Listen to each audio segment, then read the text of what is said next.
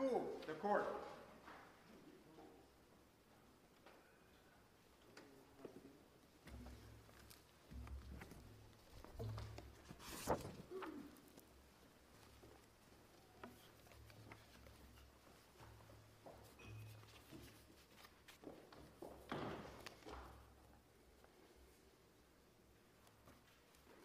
Bonjour, veuillez vous asseoir.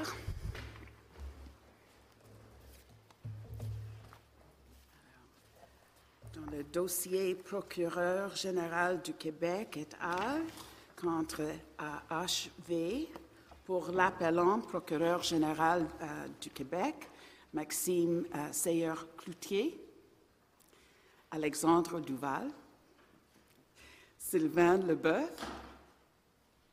Julie euh, Da Silva. Pour l'appelant Sa Majesté le Roi, euh, Maître Eric euh, Bernier, euh, Maître Lina Thériault. Pour l'intervenante directrice des poursuites pénales, euh, Maître Julie Laborde, euh, et Maître François Lacasse. For, uh, for the intervener, Attorney General of Ontario, Jennifer uh, Traherne, Valerie Bailey. For the intervener, Attorney General of Saskatchewan, Grace Hessian, uh, Grace Hessian David, Catherine Roy. For the intervener, Attorney General of Alberta, Andrew Bark. Pour l'intimé HV, Vincent euh, Paquet. Tristan Desjardins. Pour l'intervenante Association des avocats de la défense de Montréal, euh, Régional Victorin et euh, Walid euh, Hijazi. For the Independent Criminal Defense Advocacy Society, Caroline uh. Uh, Maître Sayer Cloutier, je pense.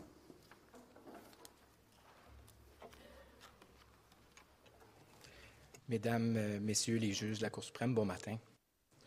Euh, pour le procureur général du Québec, euh, je vais commencer à vous entretenir par l'impact des décisions euh, Ailes et Hillback sur le présent dossier.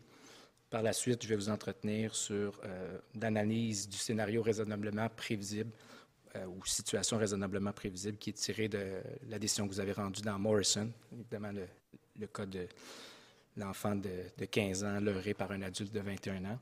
Et euh, mon collègue Maître Duval va vous entretenir sur l'incidence des précédents, euh, de même que euh, la norme d'intervention pour la question constitutionnelle. Et mon collègue Maître Bernier vous entretiendra à la toute fin sur la réincarcération. Donc, commençons avec l'impact des décisions Hills et Hillback sur le présent dossier. Première des choses qui mérite de, se rappeler, c'est que ces décisions-là n'ont pas changé le test en deux étapes qui doit être fait pour déterminer s'il y a un traitement cruel et inusité en vertu de l'article 12 de la Charte. Le, le test a simplement été précisé. Donc, ça, c'est une chose qui est, importante, mais également, ce qui est précisé, euh, et, et ça tant au niveau de l'étape 1 que de l'étape 2 du test euh, qui est fait sous 12, une peine doit être établie pour le contrevenant à juger et également celui hypothétique. Et euh, ceci doit être fait en fonction de trois critères. Euh, le premier, la portée de l'infraction. Le second, les effets sur le contrevenant. Le troisième, la peine et ses objectifs. C'est ce qu'on va faire ensemble aujourd'hui. On est d'avis, vous l'aurez compris, que si le test est appliqué correctement, euh, la conclusion à laquelle la Cour devrait arriver, c'est que la peine minimale qui est euh, ici en cause, celle de l'heure de six mois, devrait passer le test de l'article 12 et devrait être confirmée comme étant valide sur le plan constitutionnel. Maître Seyer-Cloutier, par- parlant pour moi-même, une des préoccupations, je ne vous demande pas de- d'en parler tout de suite, mais puisque vous évoquez l'impact de Hills et Hillback sur le, sur le dossier qui est le nôtre, c'est la nuance à faire entre Hills et Hillback. Quant à la conclusion de la Cour, l'idée que euh, Hillback laisse place à une peine minimale obligatoire Et je pose la question, eu égard des arguments avancés par vos collègues euh, euh, qui représentent euh, l'intimé, notamment leurs arguments, je pense, les, cas de figure hypothétiques qu'ils mettent de l'avant, qui, n'ont pas été entièrement traités par la juge d'appel la, la, Chance, par exemple l'affaire d'Eren, qui porte sur des personnes souffrant de déficit cognitif. Alors, est-ce que, si la question, est-ce que la distinction à faire entre Hills et Hillback tombe à l'eau si on accepte la position selon laquelle un, déficit cognitif pourrait fragiliser la, PMO ici euh, d'une manière qui, qui, rendrait fragile toute peine minimale obligatoire au Code criminel. Première des choses, euh, euh, première question, Monsieur, le juge Casera, euh, en ce qui a trait à la distinction entre Hills et Hillback, la première chose qu'on s'apprête à, à, vous dire, c'est que dans Hills, il y a eu une déclaration d'invalidité basée sur une hypothèse qui était avancée, raisonnable, où il n'y avait aucun préjudice possible pour le public. La distinction, elle est fondamentale par rapport au dossier qui est devant vous aujourd'hui parce que toutes les hypothèses sans exception qui sont avancées ne peuvent mettre en œuvre une absence de préjudice en fonction des enseignements de cette cour dans Friesen plutôt dans Friesen. Dans Friesen, la Cour a été très claire. Il y a toujours un préjudice qui doit être présumé à court et à long terme au niveau de l'enfant. Évidemment, s'il y a un préjudice réel, le, tribunal devra le considérer, mais même en l'absence de préjudice, on doit le présumer. Pourquoi? La raison est simple.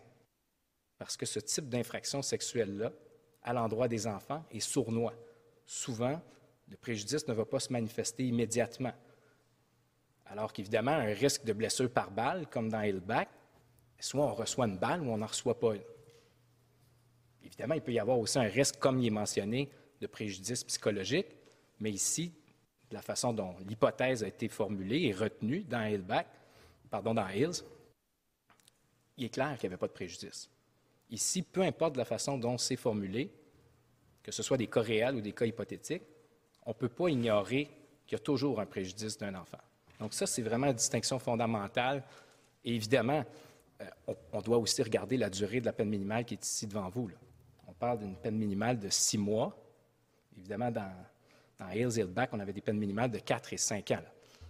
Je pense que la Cour doit s'attendre à ce que plus la, peine minimale va être, euh, disons, moins restrictive au niveau de la liberté, plus il va être difficile de démontrer son caractère cruel et inusité.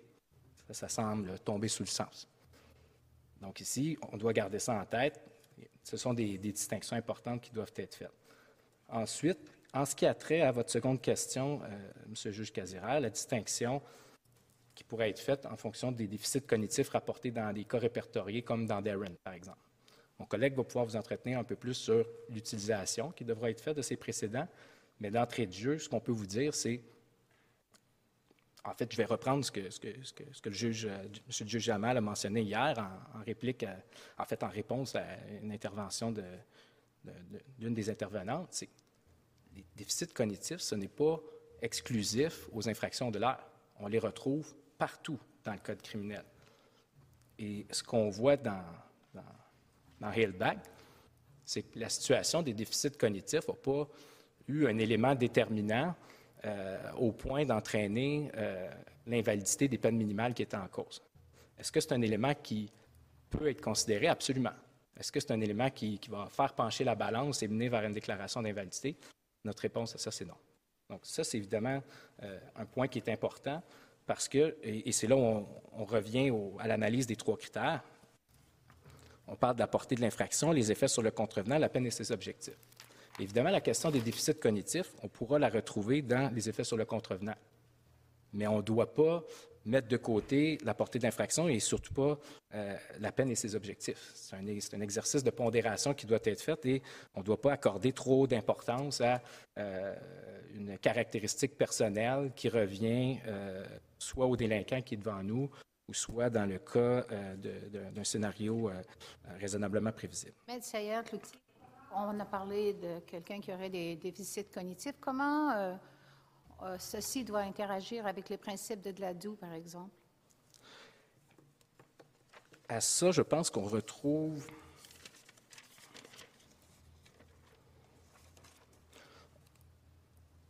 on retrouve, je pense, la réponse dans Hills au paragraphe 88 où on dit que l'article 12 ne sera pas violé parce qu'il y a absence ou présence d'un principe de détermination de la peine, même un principe aussi important que celui consacré à 718.2e, qui est évidemment euh, d'avoir une attention particulière lorsqu'on est en présence d'un délinquant autochtone.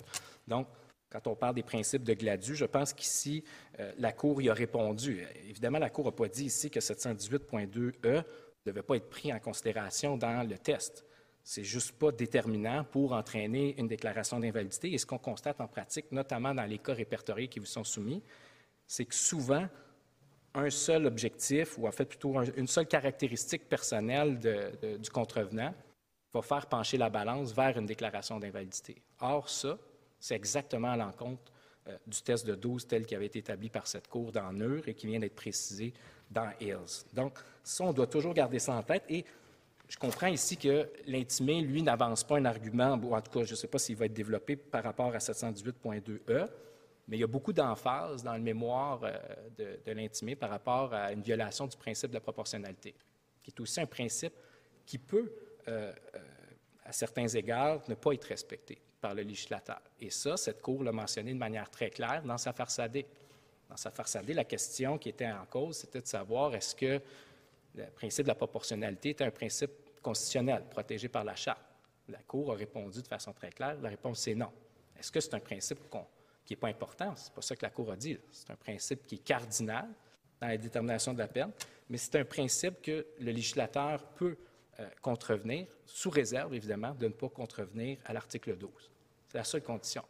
Et quand on garde ça en tête, on comprend que la Cour, ce qu'elle nous, nous, dit dans Hills, qui avait déjà été dit dans NUR, on comprend que la barre est très haute pour être en mesure d'être en présence euh, d'un cas qui viendrait violer l'article 12. Et ici, ce qu'on vous soumet, c'est tant dans le cas de, l'intimé que dans les hypothèses qui vous sont soumises, euh, il n'y a pas de violation de l'article 12 pour la peine minimale qui est en cause. Je veux aussi attirer l'attention de, la Cour sur euh, ce qui a été fait pratico-pratique euh, dans Hillback. Dans Hillback, on va se rappeler qu'il y avait quand même cinq scénarios qui étaient soumis et seulement deux ont été retenus comme étant raisonnables. Ce qu'on voit, c'est que les, cas extrêmes ou n'ayant qu'un faible rapport avec l'espèce ou qui ont trop d'éléments visant à rendre l'infraction commise banale euh, et qui ne sont pas basés sur le bon sens et l'expérience judiciaire doivent être écartés. Nous vous soumettons que les cas qui vous sont soumis peuvent être euh, des cas extrêmes qui peuvent être écartés, et ce, même s'ils sont arrivés dans la vraie vie. Ça aussi, c'est également dit dans Hills.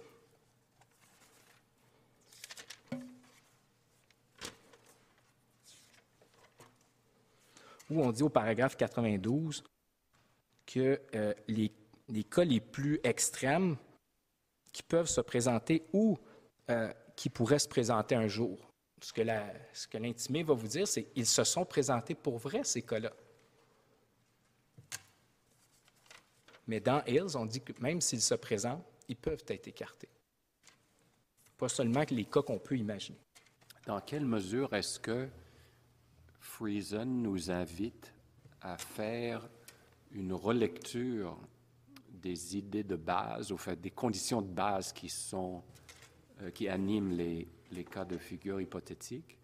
Je pense par exemple à la pertinence hum, du, du dit, on en a parlé en long et en large hier, consentement de facto, je mets ça entre, entre guillemets, euh, des descriptions qui ne sont pas, qui ne sont pas actuelles euh, quant, à, quant au préjudice subi par un enfant.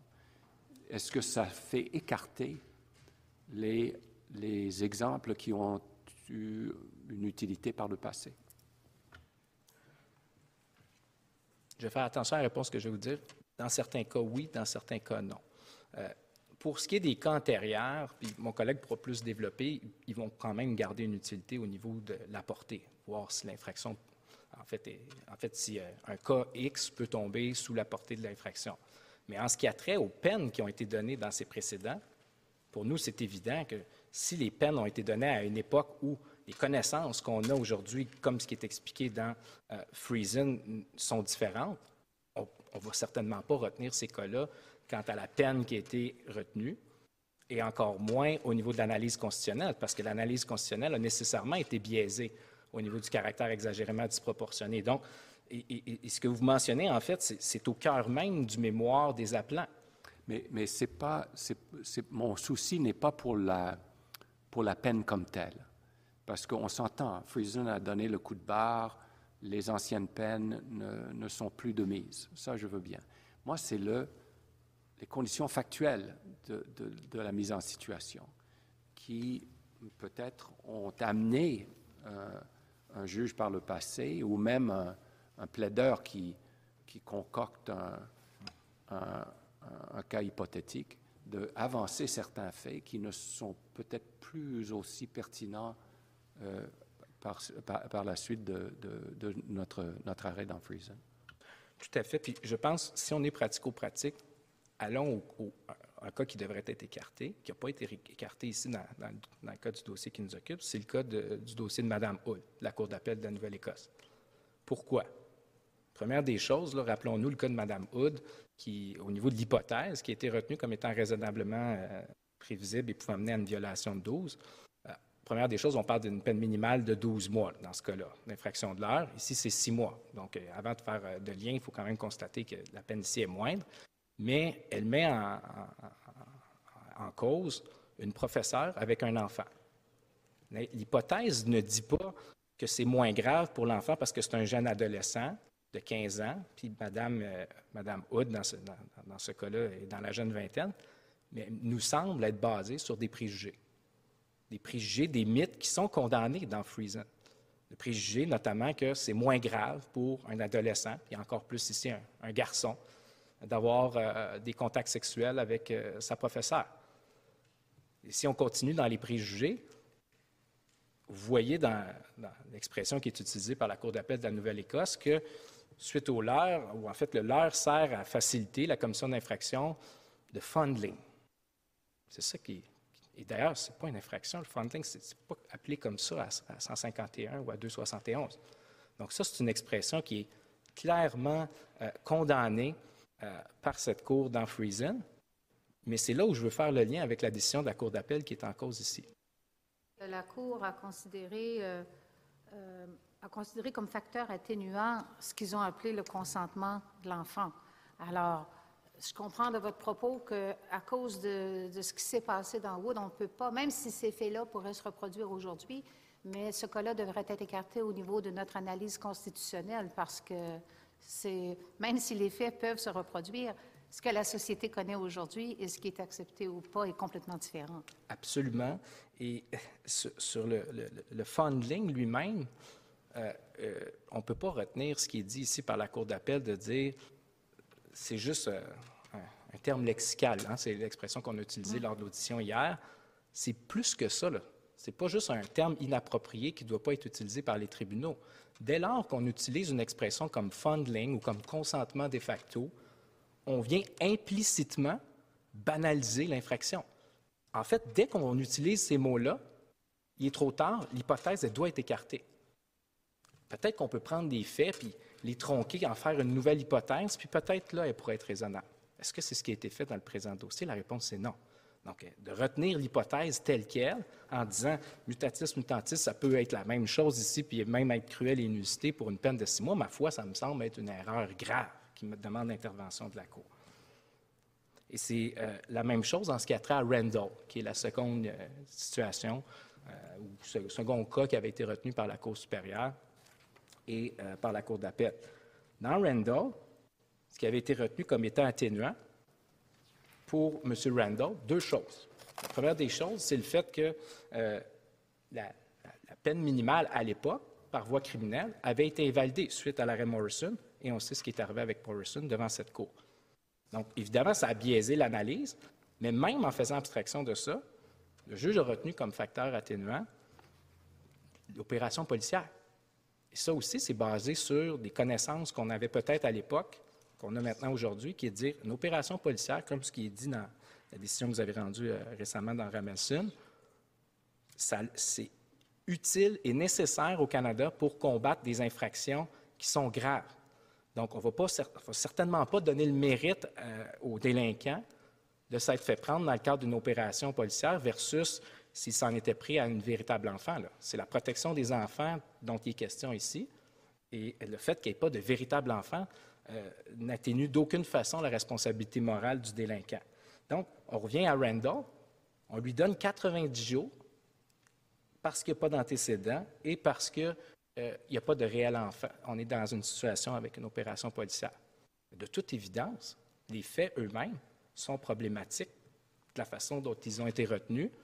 Et si on ne fait pas une réévaluation en fonction du test de Hills qui intègre les enseignements de Friesen, ça ne fonctionne pas. On n'a pas d'hypothèse raisonnable dans le cadre d'une peine minimale d'infraction sexuelle visant les enfants. Donc, pour ce qui est euh, du test lui-même, je veux, je le regarder avec vous critère par critère. On l'applique au, cas de euh, de, l'intimé ici et des scénarios raisonnablement prévisibles. Euh, je veux, pour ce qui est de la portée d'infraction, le premier critère, je vais vous référer aux euh, mémoires des appelants, au paragraphe 43 à 48. Il n'est pas nié par les appelants que la portée de l'infraction est large. C'est voulu. C'est ce que le législateur a voulu parce que euh, les façons de commettre l'infraction, en fait, sont larges et euh, l'Internet est très large, comme ce que euh, vous avez entendu hier de, ma collègue du, directeur des poursuites pénales et criminelles. Donc, ce n'est pas un oubli du législateur de couvrir aussi large. Et cette portée large-là est sauvegardée par l'objectif qui est assez évident, qui est la protection des enfants. Également, cette portée-là, elle est restreinte par le haut niveau de mens qui doit être rencontré euh, pour la commission d'infraction. Et à, cet égard, je vais vous référer à Morrison, au paragraphe 153, euh, dont je vais vous faire lecture. On dit le leurre est une infraction grave qui cible l'un des groupes les plus vulnérables au sein de la société canadienne, nos enfants. Elle requiert un niveau élevé de mens et suppose un degré de culpabilité élevé, euh, culpabilité morale.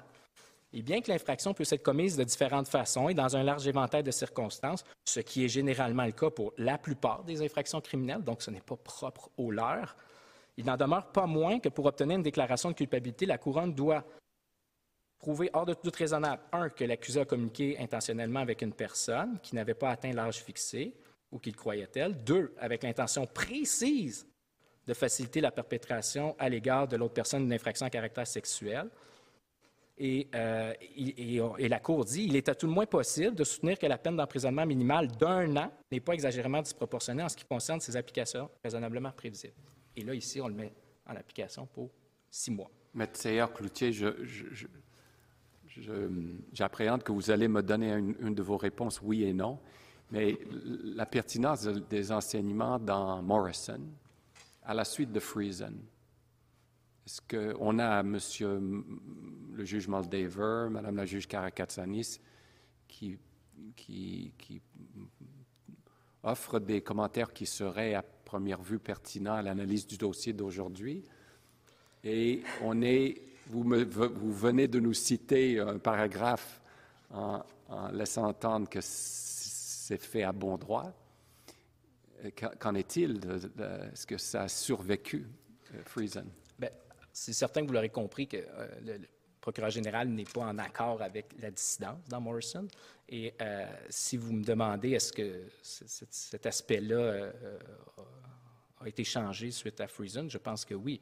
Parce que si on regarde la dissidence, lorsqu'on parle qu'au Canada, il y aurait des cas d'absolution, de, de, peine dans la collectivité, de, discontinu, tous ces cas-là sont répertoriés et ont été rendus soit à une époque où euh, les amendements législatifs de 2012 ou 2015 n'avaient pas été mis en vigueur, ou soit ils ont été rendus avant les enseignements de cette cour dans Friesen. Donc, évidemment, ce qui a été dit par rapport à la fourchette des peines qui existaient à l'époque, puis je comprends que ça ne fait pas si longtemps, ça a été rendu en 2019, reste que Friesen a quand même été rendu après, et ça change absolument la donne. Euh, pour reprendre votre expression d'hier, ça donne un coup de barre.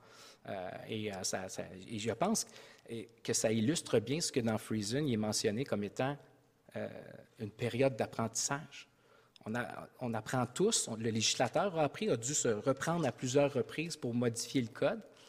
Et les tribunaux, eux aussi, doivent revoir leur fourchette. Et vous le voyez dans le présent dossier, cette question des fourchettes est un peu comme une espèce de patate chaude.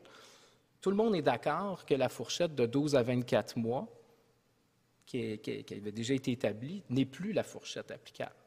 Or, quelle est la nouvelle fourchette qui devrait être? Euh, là-dessus, le, juge Moldaver, à l'époque, à, la Cour d'appel d'Ontario, avait dit dans Woodward, en 2011, que la, fourchette pourrait être de 3 à 5 ans, avant les amendements législatifs dont je viens de vous parler. Donc, et là-dessus, je pense qu'on doit aussi aller voir, et ça, ça me semble euh, très important, euh, le paragraphe 114 de euh, l'arrêt Friesen.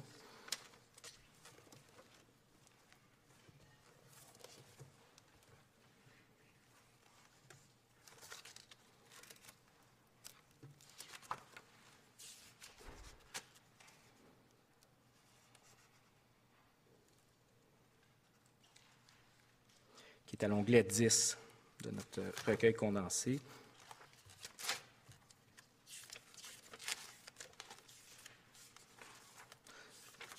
Le passage euh, est, vers la fin du paragraphe 114 et j'en fais lecture. Ça, c'est le message que la Cour envoie dans euh. Il nous incombe d'envoyer un message global clair et ce message est le suivant des peines d'emprisonnement se situant dans la portion centrale des peines inférieures à 10 ans infligées pour des infractions d'ordre sexuel à l'égard d'enfants, donc ici, euh, c'est toutes les infractions sexuelles, ça inclut l'heure, sont normales. Et des peines se situant dans la portion supérieure des peines de moins de 10 ans, ainsi que des peines de 10 ans et plus, ne devraient être ni inusitées, ni réservées aux circonstances rares et exceptionnelles. Et ça, ça n'a pas été mis en pratique par euh, beaucoup de juges et de tribunaux au Canada. Ce message-là aurait dû se rendre en ce qui a trait euh, à la fourchette des peines applicables en matière de l'heure et aurait dû avoir un impact inflationniste. On ne vous dit pas ici que le cas d'HV se situe de, à 10 ans et plus. On ne peut pas par voie sommaire. Au paragraphe 114. 114? Oui.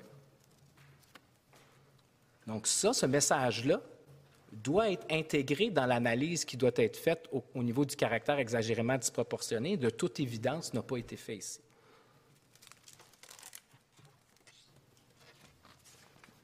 on s'entend que les fourchettes peuvent monter, mais l'analyse constitutionnelle pourrait amener à une autre,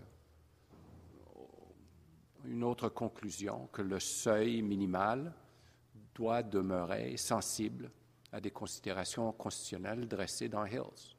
Autrement dit, euh, ce n'est pas incompatible de dire, d'une part, ce sont des crimes très sérieux qui méritent des peines importantes, mais dans certains cas, ce que vous avez qualifié tout à l'heure de, portée vaste de, l'infraction, euh, attrape des personnes qui ne méritent pas des peines comme ça et on est mieux. Autrement dit, je ne sais pas si 114 règle le tout pour, pour votre, Certainement pas 114, euh, le, paragraphe lui-même à lui seul. Ça, c'est assez évident. La seule chose qui est mentionnée, c'est qu'on doit garder en tête que lorsque la Cour mentionne ça, qui est basé, à mon sens, sur les amendements législatifs et sur le haussement des peines maximales, quand la Cour mentionne qu'il est temps de donner plein effet euh, à la volonté du Parlement, 114, c'est ce que ça dit, mais de façon, disons, peut-être plus claire pour que les juges comprennent ce, que la Cour voulait dire, euh, en disant ne soyez pas, euh, euh, pas gênés de vous écarter des anciens précédents sur la base de ce qu'on dit dans Friesen. Et il y a encore malheureusement cette réticence qu'on retrouve de s'écarter. Mais on en convient, c'est sûr que si le législateur, dans ce cas-ci, prévoit une peine minimale de six mois, parlera pas que ce n'est pas incompatible avec ce qui a été dit ici, par exemple, que des peines de, de 5 ans et plus seraient normales et pas inusitées. En fait, et c'est là où ça revient à dire le, caractère euh, exagérément disproportionné ne se retrouve pas ici parce que le législateur donne quand même une large discrétion, que ce soit une large discrétion au niveau de l'infraction sommaire ou par l'infraction criminelle. Et euh, dans le mémoire de l'intimé, on dit ben la fourchette de 12 à 24 mois, puis on reprend en fait la Cour d'appel qui elle-même dit ça, et peu d'utilité en ce qui a trait à l'infraction poursuivie par voie sommaire. Ça, c'est certain que, je veux dire, 12 à 24 mois, on rentre à l'intérieur, la différence de deux ans moins un jour, là, on est à une journée près. Mais également, ce que ça montre, c'est que même euh, poursuivi par voie sommaire, versus la fourchette, il y a quand même une belle discrétion qui est donnée au juge et euh, la discrétion dans des cas exceptionnels qui pourraient se présenter, qui seraient, euh, oui, peut-être dans le bas du spectre, que ce soit par exemple avec des, circonstances particulières, absence de facteurs aggravants et des, circonstances euh, atténuantes comme des déficiences mentales ou euh, euh, devant un, délinquant qui serait autochtone. Tout ça va être pris en considération et donne une, marge de manœuvre qui est intéressante pour être en mesure de ne, pas donner une peine qui est cruelle inusité. surtout de l'ordre de six mois, ça nous semble assez évident. et surtout quand on garde en tête ce qui a été dit ici là, dans, dans Friesen. Je continue avec, euh, en fait, avec les, critères. Je vais au deuxième critère, qui est celui des effets sur le contrevenant. Première des choses qui mérite d'être dites devant vous, c'est qu'il n'y a pas eu de preuve qui a été administrée, de preuve probante, euh, que euh, ici, la détention pour l'intimer aurait des effets qui seraient cruels et inusités. il n'y a pas eu de preuve d'administrer à cet effet-là. On a laissé entendre que ça pouvait peut-être nuire à sa réhabilitation sans preuve convaincante, à notre avis, au soutien. Puis oh, ça revient à ce qu'on disait tantôt. La réhabilitation, c'est aussi un critère qui doit être considéré. La Cour ne l'a pas écarté. Mais euh, pour reprendre ce que euh, Friesen a mentionné, euh, citant notamment la décision que vous avez rendue, M. le juge Casirard, dans Rayo, à 718.01, ça c'est très important, il y a un ordonnancement des objectifs à prioriser qui se retrouvent là. Et celui qui se retrouve dans le haut complètement, c'est euh, les objectifs de dénonciation, dissuasion. Or, ce qu'on voit en pratique, notamment dans les cas qui vont vous être présentés par l'intimé, c'est qu'on ne respecte pas 718.01. On va donner préséance, par exemple, à des circonstances personnelles de certains accusés, au détriment des objectifs de dénonciation, dissuasion. Est-ce que ces objectifs-là, maître euh, de dénonciation et dissuasion, peuvent à eux seuls justifier euh, l'infliction d'une peine d'emprisonnement? Parce que c'est ceci, c'est ça la peine minimale. On, sans m'attacher à la durée présentement, mais le fait qu'il s'agisse d'un emprisonnement. Est-ce que cette priorité-là qui est donnée par le législateur, que notre Cour a confirmé dans Friesen, est-ce que c'est suffisant pour ce type de crime-là pour justifier un minimum d'emprisonnement? Ben, j'aurais tendance à vous répondre que non, parce qu'il va falloir faire l'analyse des trois critères. Sinon, si la réponse c'est oui à votre question, bien, on prend le critère numéro 3 de, de Hills, puis on lui donne, on, escamote les deux autres critères. Euh, et c'est pour ça que je fais l'analyse complète avec vous. Donc, ça va toujours avoir une incidence. Ici, on vous dit qu'elle est très importante, puis surtout, il faut la mettre en corrélation avec la peine minimale ici qui est qui n'est pas très restrictive, à notre avis, considérant la gravité de l'infraction, la protection des enfants qui est au cœur de celle-ci, mais euh, à elle seule, on en convient, ce n'est pas une prétention de dire que la dénonciation dissuasion à elle seule devrait faire que la peine minimale va être valide ici. Là. Mais, mais, oui, la dénonciation, on pourrait dire, mais on respecte 718.01, on respecte Friesen par rapport à la dénonciation et la dissuasion. Mais pour certains accusés, l'effet dissuasif d'une peine, le caractère dénonciateur d'une peine aurait moins d'importance en raison de justement des, caractéristiques personnelles, que le public ne prendrait pas le message si euh, dénoncer quelqu'un qui ne, qui ne peut pas comprendre pleinement en raison des, problèmes cognitifs. Voyez-vous, ce n'est pas des blocs inamovibles, la dénonciation et la dissuasion. Et, donc, on pourrait respecter la volonté du législateur tout en tenant compte ce que Friesen et Rao et d'autres ont, dit en, ne pas écartant totalement, vous l'avez dit tantôt, les autres principes de détermination de la peine. Tout à fait. Puis, en ce qui a trait aux objectifs de dénonciation, dissuasion, oui, il y a, ces principes-là applicables pour le contrevenant lui-même, mais il y a également le message qui est envoyé euh, au reste de la société. Euh, et ça, je pense que cette Cour l'a mentionné à maintes reprises. Lorsqu'on adopte une peine minimale, euh, il y a, oui, une utilité directe pour la détermination de la peine du contrevenant, mais aussi le message qui est envoyé aux Canadiens que c'est une infraction qui est tellement grave qu'on ne peut pas accepter peu importe les circonstances, qu'une personne euh, puisse euh, ne pas avoir un minimum de détention comme c'est le cas ici. Donc, il y a aussi un choix assumé du Parlement qui est fait d'assurer la protection du public. Ça aussi. Donc, euh, on voit beaucoup de, scénarios ou de cas qui laissent entendre que la, la détention, ce serait juste nuisible pour les gens. Euh, il faut, je pense qu'il faut euh, se rappeler que la détention, c'est un choix du Parlement parce qu'il euh, y a des gens qui sortent de prison, que ça leur a aidé, ça leur a servi, et après, ils peuvent revivre une vie qui est plus intéressante pour eux et pour les gens qui sont autour d'eux. Donc, je pense que, mais, on s'entend tous que les objectifs de dénonciation et dissuasion sont très importants, mais ne seront pas à eux seuls, disons, déterminants pour la validité constitutionnelle. C'est vraiment un exercice de pondération qui doit être fait. Est-ce qu'il y a place, lorsqu'on considère l'hypothèse, euh, l'hypothèse de possiblement avec des gens avec des problèmes cognitifs, de considérer tout l'aspect de psychiatrie légale, quelqu'un qui ne comprend pas, tel que décrit par mon confrère, ça serait quelqu'un qui s'est trouvé soit NRC ou inapte à subir son procès. Est-ce que ça, ça a un enjeu ou pas? Je dirais, c'est une circonstance qui peut certainement être prise en considération au niveau de la détermination de la peine, mais ça, euh, ce ne sera pas déterminant ou ici, ça ne va pas entraîner euh, l'invalidité de la peine minimale. Pourquoi? Parce que que ce soit dans un cas qui se présente pour vrai ou dans une, euh, hypothèse raisonnable, soit la personne est apte à subir son procès sur le plan mental ou elle ne l'est pas. Soit la personne était un adulte qui était, disons, fonctionnel en société. On comprend qu'il peut y en avoir avec des déficiences mentales qui vont être beaucoup moins fonctionnelles, mais ça, ça devra être pris en considération par rapport euh, aux fourchettes, mais également euh, au niveau de la, peine qui devra être euh, déterminée. Mais euh, ce qu'on veut vous mentionner, c'est les déficiences mentales, on ne peut pas prendre un cas, par exemple, et dire les déficiences mentales sont tellement importantes que la personne ne comprend pas son agir délictuel. Puis en, ensuite de ça, la trouver coupable, parce qu'on leur revient à ce qu'on a dit tantôt, qui était quand même euh, cité par cette Cour. La mens rea, elle est élevée. La mens rea, rappelons-nous, là, on parle de faciliter la commission d'une infraction. Il faut comprendre ce qu'on s'apprête à faire au niveau du délinquant. Euh, je comprends que mon collègue va vous soumettre la décision Darren, la personne n'avait pas l'air de comprendre ce qu'elle faisait. C'est une situation qui est arrivée pour vrai, mais qui pose de sérieuses questions.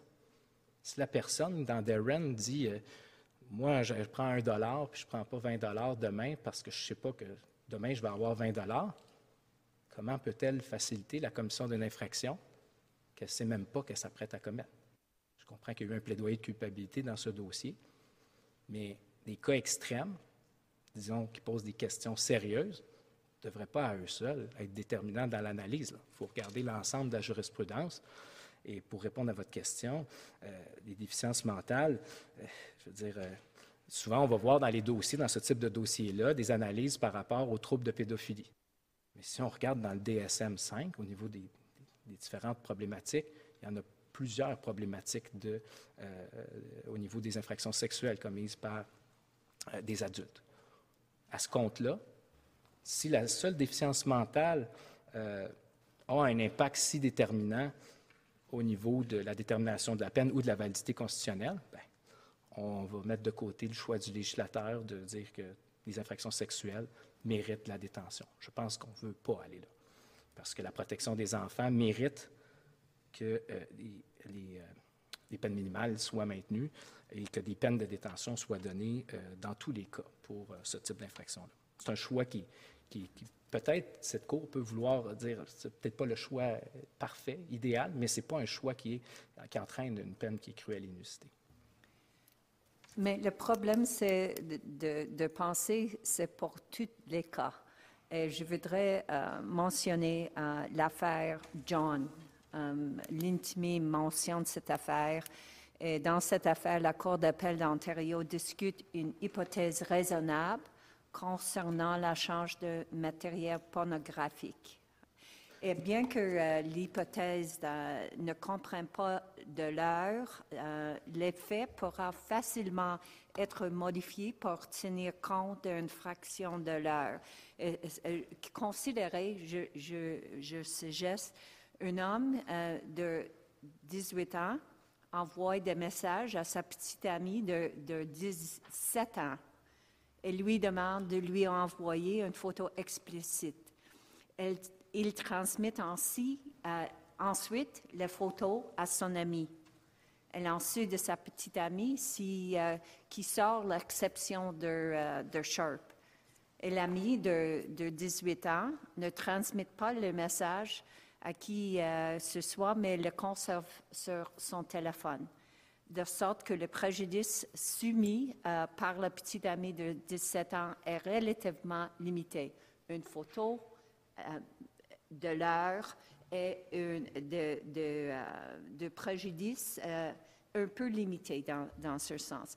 Je voudrais savoir si vous pensez que cette situation hypothétique est raisonnable et, et si vous pensez qu'une euh, peine de six mois serait disproportionnée dans ce cas?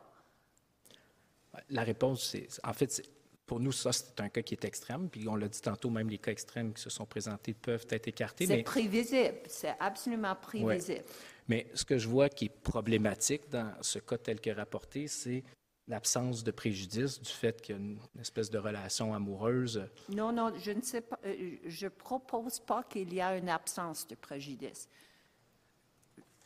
Si on admet qu'il y a toujours de préjudice, avec cette forme de euh, communication, euh, mais c'est relativement limité dans ce cas. Ben, à ce moment-là, on va être au bas du spectre. En fait, c'est ça, similaire à la réponse qui vous a été donnée hier. Disons, si la question de la Cour, c'est est-ce qu'on est là dans un cas hypothétique raisonnable qui peut être, disons, imaginable ou qui est arrivé en réalité, qui est le plus bas du spectre, la réponse est oui. Euh, euh, et, si on est au bas du spectre, euh, ce qu'on vous dit, c'est que dans le, six mois qui, serait donné ici, il ne serait pas cruel et inusité par rapport à la peine appropriée qui serait évaluée.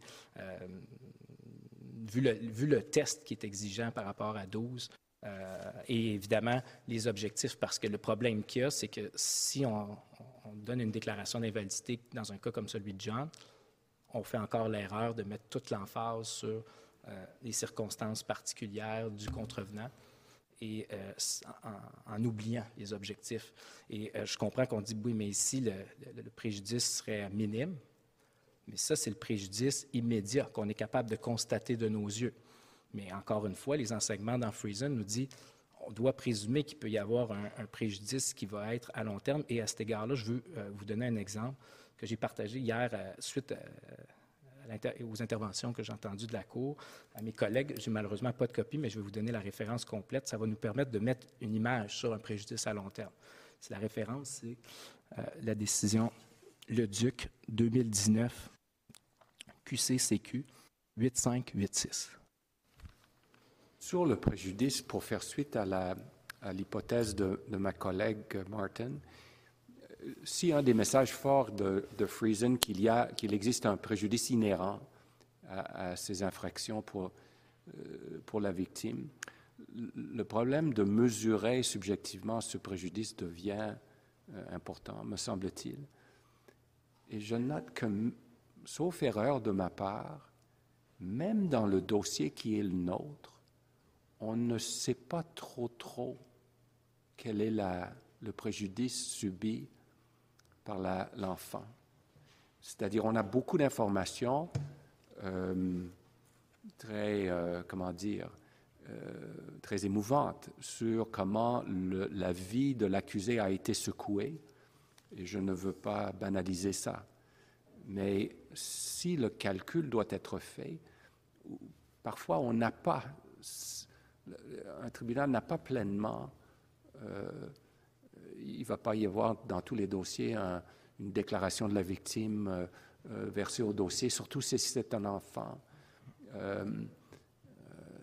c'est une préoccupation que j'ai parce qu'au-delà de, de, la, la, bonne idée de dire, ben là, le préjudice est inhérent, comment en tenir compte?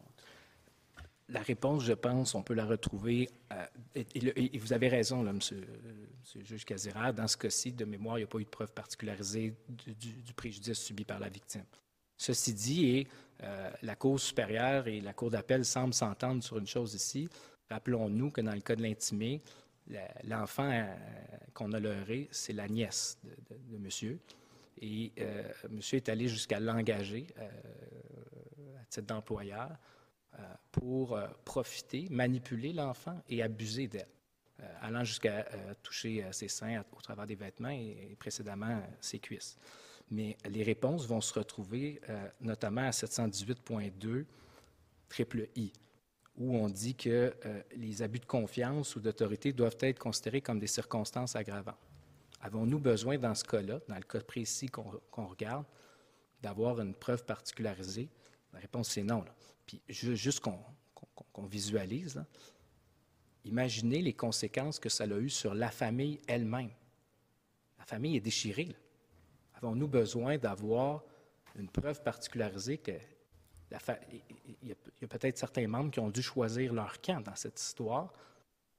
On peut juste imaginer l'impact que ça a eu sur la famille. Dans Friesen, la Cour a dit c'est pas juste sur la victime, c'est sur la famille. Ça, c'est un, sans même avoir de preuves particularisées, c'est un cas patent d'impact sur la famille et euh, sur les gens qui sont autour. Alors, le commentaire de la Cour d'appel au paragraphe 47 de son, son arrêt, à la toute fin, quand elle dit Bien que nous reconnaissions le tort inhérent que comprend l'infraction sexuelle et que nous condamnions fortement ces actes, il n'y a pas en l'espèce de preuves particularisées du tort causé à la victime.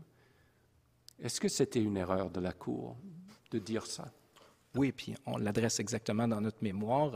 Euh, c'est certain que ça semble être un reproche qui est fait par la Cour d'appel qui est absolument mal fondé parce qu'encore une fois, dans Friesen, la Cour prend le temps de dire s'il y a une preuve particularisée, elle pourra et devra être prise en considération par le juge, mais l'absence de preuve particularisée ne rend pas la situation moins grave ou le préjudice moins grave pour l'enfant. Puis je pense que la raison d'être derrière ça, c'est ça que vous avez exposé, M. le juge. Il faut respecter des fois le choix de l'enfant de ne pas témoigner. Comment voulez-vous que les victimes euh, se, sentent libres d'aller euh, se plaindre à la police et d'embarquer dans le processus judiciaire si elles ont l'obligation d'aller euh, témoigner? Et le fait que la victime ne veulent pas témoigner ou ne pas, ne pas transmettre de lettres ou de preuves particularisées ne devraient certainement pas bénéficier à l'accusé. Ça, c'est ça, ça qui choque, en fait, les Canadiens, je pense, et si on arrive dans, dans, ce type de raisonnement. Alors, est-ce que cette erreur que vous, vous, y, voyez, l'erreur que vous y voyez, est-ce qu'elle a un impact sur notre, euh, la décision que nous avons à prendre sur la constitutionnalité de, de la disposition attaquée ici? Absolument. La réponse, c'est oui. Pour nous, toutes les erreurs qui se retrouvent dans le jugement de la Cour d'appel, ça, c'en est une, parce qu'évidemment, on va à l'encontre d'une directive qui est dite dans Friesen. Hier, on a parlé beaucoup de que le, test de Hills n'est pas une analyse purement mathématique. Quand la Cour d'appel dit la juge de la Cour supérieure aurait pu s'arrêter parce que la différence entre la peine avec le juge approprié et la peine minimale est de 33% ça, c'est une erreur qui est grave très grave. On parle, en fait, on fait exactement pas l'analyse qui se retrouvait dans NUR, qu'on précisait dans Hills. Et à ça, l'intimé réplique dit Oui, mais c'est juste un obitaire, ça n'a pas d'impact parce que ça a été fait à l'étape 1, le commentaire de la Cour d'appel. Et de toute façon, la juge de la Cour supérieure, elle, elle annule la, disposition à l'étape 2. Donc, il n'y a pas de problème. Ça, c'est une erreur aussi.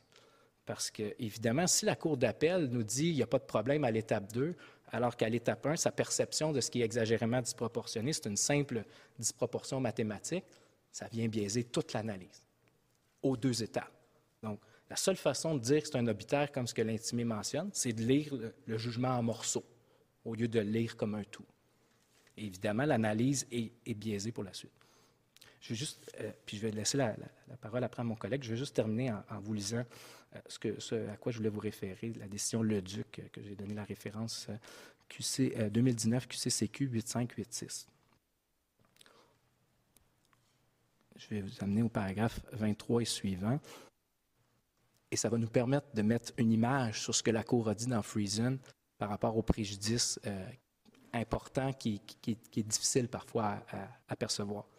Section sur les conséquences sur la victime et sa famille. Elle déclare euh, la victime ça être laissée entraîner par l'accusé car son estime de soi était faible due à son physique. Elle s'est sentie manipulée et l'a aimé, elle parle de son agresseur ici, là, euh, qui, puis qui était un, jeune adulte, euh, tout en sachant que c'était anormal.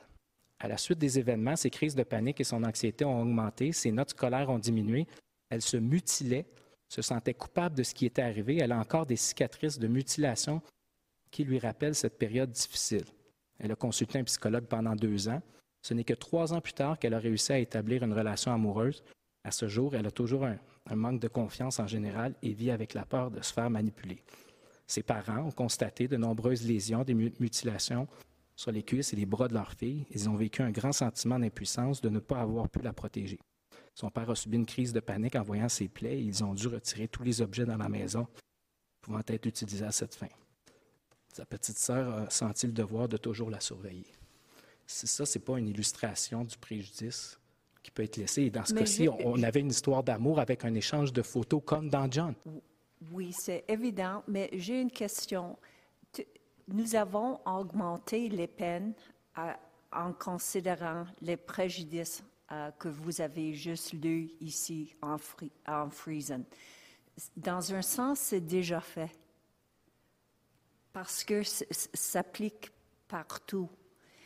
Pourquoi on doit avoir aussi un minimum obligatoire qui touche tout le monde euh, dans tous les cas, même si ce, n'applique pas exactement comme prévu par Friesen. Parce que pour moi, il y a deux choses. Friesen a déjà fait son travail. Mais ici, ça, c'est un mécanisme constitutionnel qu'on dit que c'est fab dans un sens, parce que ça s'applique à beaucoup de, à, tout le monde. Et, je voudrais savoir pourquoi on doit avoir le minimum obligatoire pour faire les, choses que Friesen a déjà fait. Bien, en fait, je, vous répondrai que c'est le choix du Parlement. Le Parlement a décidé que la dénonciation de dissuasion passait par une peine minimale d'emprisonnement.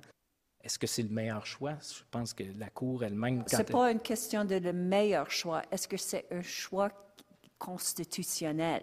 Ça, c'est notre question. Bien, je vous répondrai par rapport à ce que Friesen a mentionné. Dans Friesen, je comprends qu'on parlait que des peines maximales, mais cette Cour a mentionné que euh, le fait d'augmenter de, façon euh, importante les peines maximales euh, était un choix sensé du Parlement pour la protection des enfants. Je pense que la même réponse peut s'appliquer pour la peine minimale. Je vais laisser la, la, parole pour les quelques minutes qui restent à mes collègues. Merci. Merci.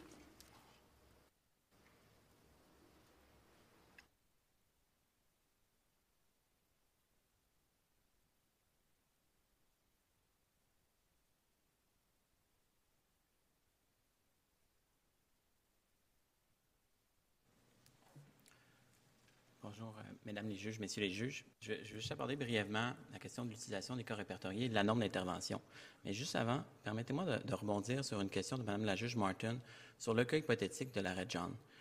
Ce cas hypothétique-là, celui que vous avez décrit, Madame la juge, en tout respect, n'est pas un cas de l'heure. Un adulte de 18 ans qui reçoit d'un autre adulte de 18 ans une photo d'une autre personne mineure n'a pas communiqué intentionnellement avec une mineure. Ce cas-là ne donne pas lieu à un cas de l'heure il a invité son petit ami d'envoyer les photos. Ça, c'est de l'heure. mais encore là, il se pose la question. ici, il ne communique pas non plus avec la. S'il communique avec son ami de 18 ans, il ne communique pas non plus avec une, mineure. Et ici, l'infraction de l'heure vise spécifiquement communiquer avec une personne qui n'a pas atteint l'âge prescrit. Alors, si un adulte communique avec un autre adulte, il commet certainement un, un- autre acte criminel. Mais ça, c'est juste la transmission de la pornographie d'enfants entre le- les, les gens qui sont euh, 18 ans. Mais ce- ce- le leur, c'est le fait que l'homme de 18 ans a invité par une télécommunication de présenter euh, son image. Oui, bien, je, comprends, le scénario, mais selon moi, ce n'est pas un cas qui donne lieu à une culpabilité de l'heure, parce que manifestement, ça donne lieu à une possession de pornographie juvénile, mais il faudrait qu'il aille inviter elle-même la mineure pour qu'on soit dans un cas de l'heure. Et là, s'il a contacté lui-même la mineure, bien là, on se repose toutes les questions que je vous ai mentionnées hier, à savoir, so- sommes-nous dans un cas où l'exception relative à Sharp devrait s'appliquer? Sommes-nous dans un cas extrême? Euh, qui repose sur l'expérience judiciaire? Et, selon moi, la réponse c'est oui, c'est un cas extrême. Non, ça ne repose pas sur l'expérience judiciaire et ce n'est pas une situation raisonnablement prévisible qui devrait être appliquée pour le cas de l'heure. Pour l'infraction de pornographie juvénile qui n'est pas devant nous, c'est une autre question. Mais je pense que c'est vraiment d'étirer le scénario que d'appliquer le code John ici à notre situation euh, sur le leur, en tout respect, Madame la juge. Sur euh, l'utilisation des, des- des cas répertoriés, je pense que c'est une question qui se pose avec beaucoup d'acuité en matière de, violence sexuelle, parce que votre arène en Freezen a vraiment, comme dit M. le juge Casera, donné un coup de barre. Mais c'est une question qui se pose également dans, toutes les peines minimales. Est-ce qu'un juge qui est à déterminer l'analyse des scénarios raisonnablement prévisibles et qu'on lui sort une décision du- d'une autre province, d'une autre juridiction ou de la même province, peu importe, qui a donné une peine qui s'écarte complètement de, la- et pour reprendre les mots de Mme la juge Karakatianis dans Morrison, la gamme des peines juste et proportionnée? Est-ce que là, ce juge-là devient finalement lié par la sentence euh, hors proportion qui a été donnée par un autre juge? Et, je pense que la réponse à ça, c'est non. On n'est pas en révision, on n'est pas en appel, on n'a pas les notes scénographiques de cette décision-là, et, le tribunal doit avoir la marge de manœuvre pour décider des situations raisonnablement prévisibles et la peine appropriée. Et c'est exactement le contraire qu'a fait ici la Cour supérieure. La Cour supérieure fait une analyse soignée ici de la jurisprudence. Elle dit au paragraphe, entre autres, 71, que les décisions de sursoir aux peines, les sursis, ce n'est pas des, des- peines adéquates, c'est des peines qui s'éloignent des fourchettes. Pourtant, quand elle, analyse la- l'arrêt Hood, automatiquement, elle, elle, elle- met dans son analyse la sentence suspendue prononcée dans l'arrêt Hood avec toutes les erreurs dont mon collègue Mathieu Cloutier a parlé. Alors, je pense que c'est une mécompréhension ici du test de 12 au niveau des situations raisonnablement prévisibles des, tribunaux de première instance, du moins ceux au Québec, là, euh, qui, qui doit être corrigé. Et ici, je pense qu'un tribunal doit avoir l'opportunité de pouvoir écarter certains scénarios, certaines peines, ce qui ne veut pas dire que les scénarios factuels ne peuvent pas être pris en considération, mais il n'est pas lié par ces peines-là à l'étape des situations raisonnablement prévisibles. Et le tribunal de révision, pour un peu répondre à, à la question euh, laissée en suspens. Oui, madame. Non, non, c'est seulement une autre façon de dire que Friesen a changé euh, la fourchette Je suis d'accord avec vous, mais je pense que même ça s'applique. et les, les, les peines. Exactement. Et ça, ça, ça- ça pose avec une, une excellente acuité en matière de violence sexuelle, mais je pense que de manière générale, ça s'applique dans d'autres matières où la freezing n'aurait pas d'application.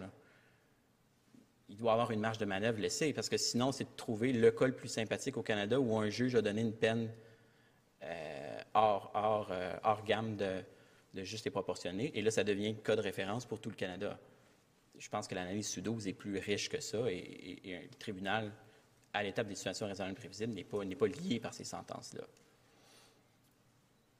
Et pour revenir à la question sur, euh, au paragraphe 156 de la Hills, où la Cour mentionne qu'il ne convient pas ici de statuer dans quel cas un tribunal de révision peut statuer sur les peines proportionnées. Je pense ici qu'il y a un tribunal de révision qui constate justement des erreurs de droit, qui constate que c'est des, des erreurs au cœur de l'analyse constitutionnelle, ne doit pas faire preuve de déférence et doit pouvoir rendre euh, la, peine proportionnée et ou l'évaluation du caractère exagérément disproportionné sans avoir à faire preuve de déférence envers le, premier décideur. Et je traiterai très rapidement, avant de laisser la- euh, euh, deux, minutes à mon collègue sur la réincarcération, de, l'affaire Darren, parce que c'est une affaire qui a été citée abondamment. Et je veux faire une distinction. Les problèmes de santé mentale n'affectent en rien la gravité de l'infraction, n'affectent en rien que c'est un comportement blâmable.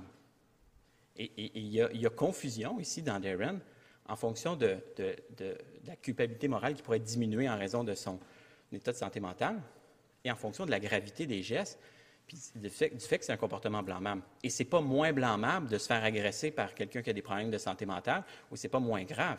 C'est un facteur très pertinent dans l'analyse. Mais je pense qu'ici, c'est la confusion du juge dans, Darren. Si on regarde les faits, dans, Darren, il, a vraiment utilisé euh, un lien de confiance avec, euh, avec euh, juste, beaucoup de décisions de l'Alberta. Je pense que celle-là, il, est l'oncle. Il utilise son lien de confiance qui est l'oncle pour demander à la victime, finalement, d'avoir des contacts sexuels. Il utilise le fait que oui, j'ai parlé à ta mère, ta mère est correcte avec ça, donc, manifestement, on ne se situe pas dans un cas au bas de l'échelle. Je comprends que les problèmes de santé mentale ici vont, être très pertinents. Mais au niveau de savoir si sa conduite est moralement blâmable, c'est certain que oui. Une personne qui utilise son lien d'oncle pour, dire à une jeune fille euh, ta mère est correcte avec ça, qu'on ait des contacts sexuels, c'est moralement blâmable. Et le juge vient dire le contraire dans, cette décision-là. Alors, je pense qu'ici, c'est un précédent qui doit, qui doit être mis de côté. Euh, vu qu'il reste deux minutes et je vais laisser mon collègue sur la réincarcération, à moins que vous ayez des questions. moi, excusez-moi, on ne va pas, peut-être Madame la Présidente va laisser le temps à votre collègue, parce que je n'ai pas tout à fait compris pourquoi Darren doit être écarté. Parce que si, moi, moi j'ai lu Darren qui est au, à l'onglet 2 de, des sources de votre collègue, et, et en partie, la base de la décision, paragraphe 38, c'est que la, réponse euh, au, sérieux de l'infraction, au niveau de la sentence, on ne peut pas faire abstraction du déficit cognitif. alors, vous, me dites que... Allez-y. Oui, excusez-moi, puis c'est parce qu'avec le temps, effectivement, j'ai parlé très vite, M. le juge Casera, j'en suis désolé. Euh, ce que je vous dis, c'est entre autres, puis vous retrouvez au paragraphe 47 un peu sa conclusion qui dit que, l'intention spécifique ne rend pas le comportement moins blâmable. Et, je trouve que c'est là l'erreur. Je veux dire, la gravité puis le comportement blâmable, il est là. Que, que ce soit une personne avec des déficiences mentales, ça n'enlève rien au comportement blâmable, ça n'enlève rien au fait que l'infraction, elle est grave. Et là, on vient dans l'exercice de pondération, mettre, on, le mentionne, on, on met tout le poids sur les circonstances personnelles. Et, c'est un, exercice délicat, j'en conviens, mais c'est un exercice de pondération qui doit quand même être fait ici, qui a été fait au détriment des, autres objectifs, dont la dénonciation de Je comprends, je comprends votre point. Merci. Je vais donner deux minutes euh, à Maître Bernier.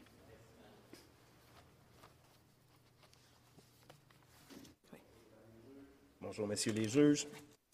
Le leurre est un crime grave qui, qui sape la sécurité des enfants et qui s'attaque à leur vulnérabilité. La gravité et le sérieux de cette infraction, combinée au haut degré de culpabilité morale qui y est associé, exige généralement qu'il y ait réincarcération d'un tel contrevenant. Or, pour valablement apprécier la demande de suspendre la réincarcération de l'intimé, un bref rappel de l'historique procédural s'impose.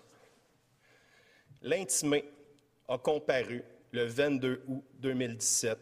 Il a enregistré un plaidoyer de culpabilité le 17 septembre 2018.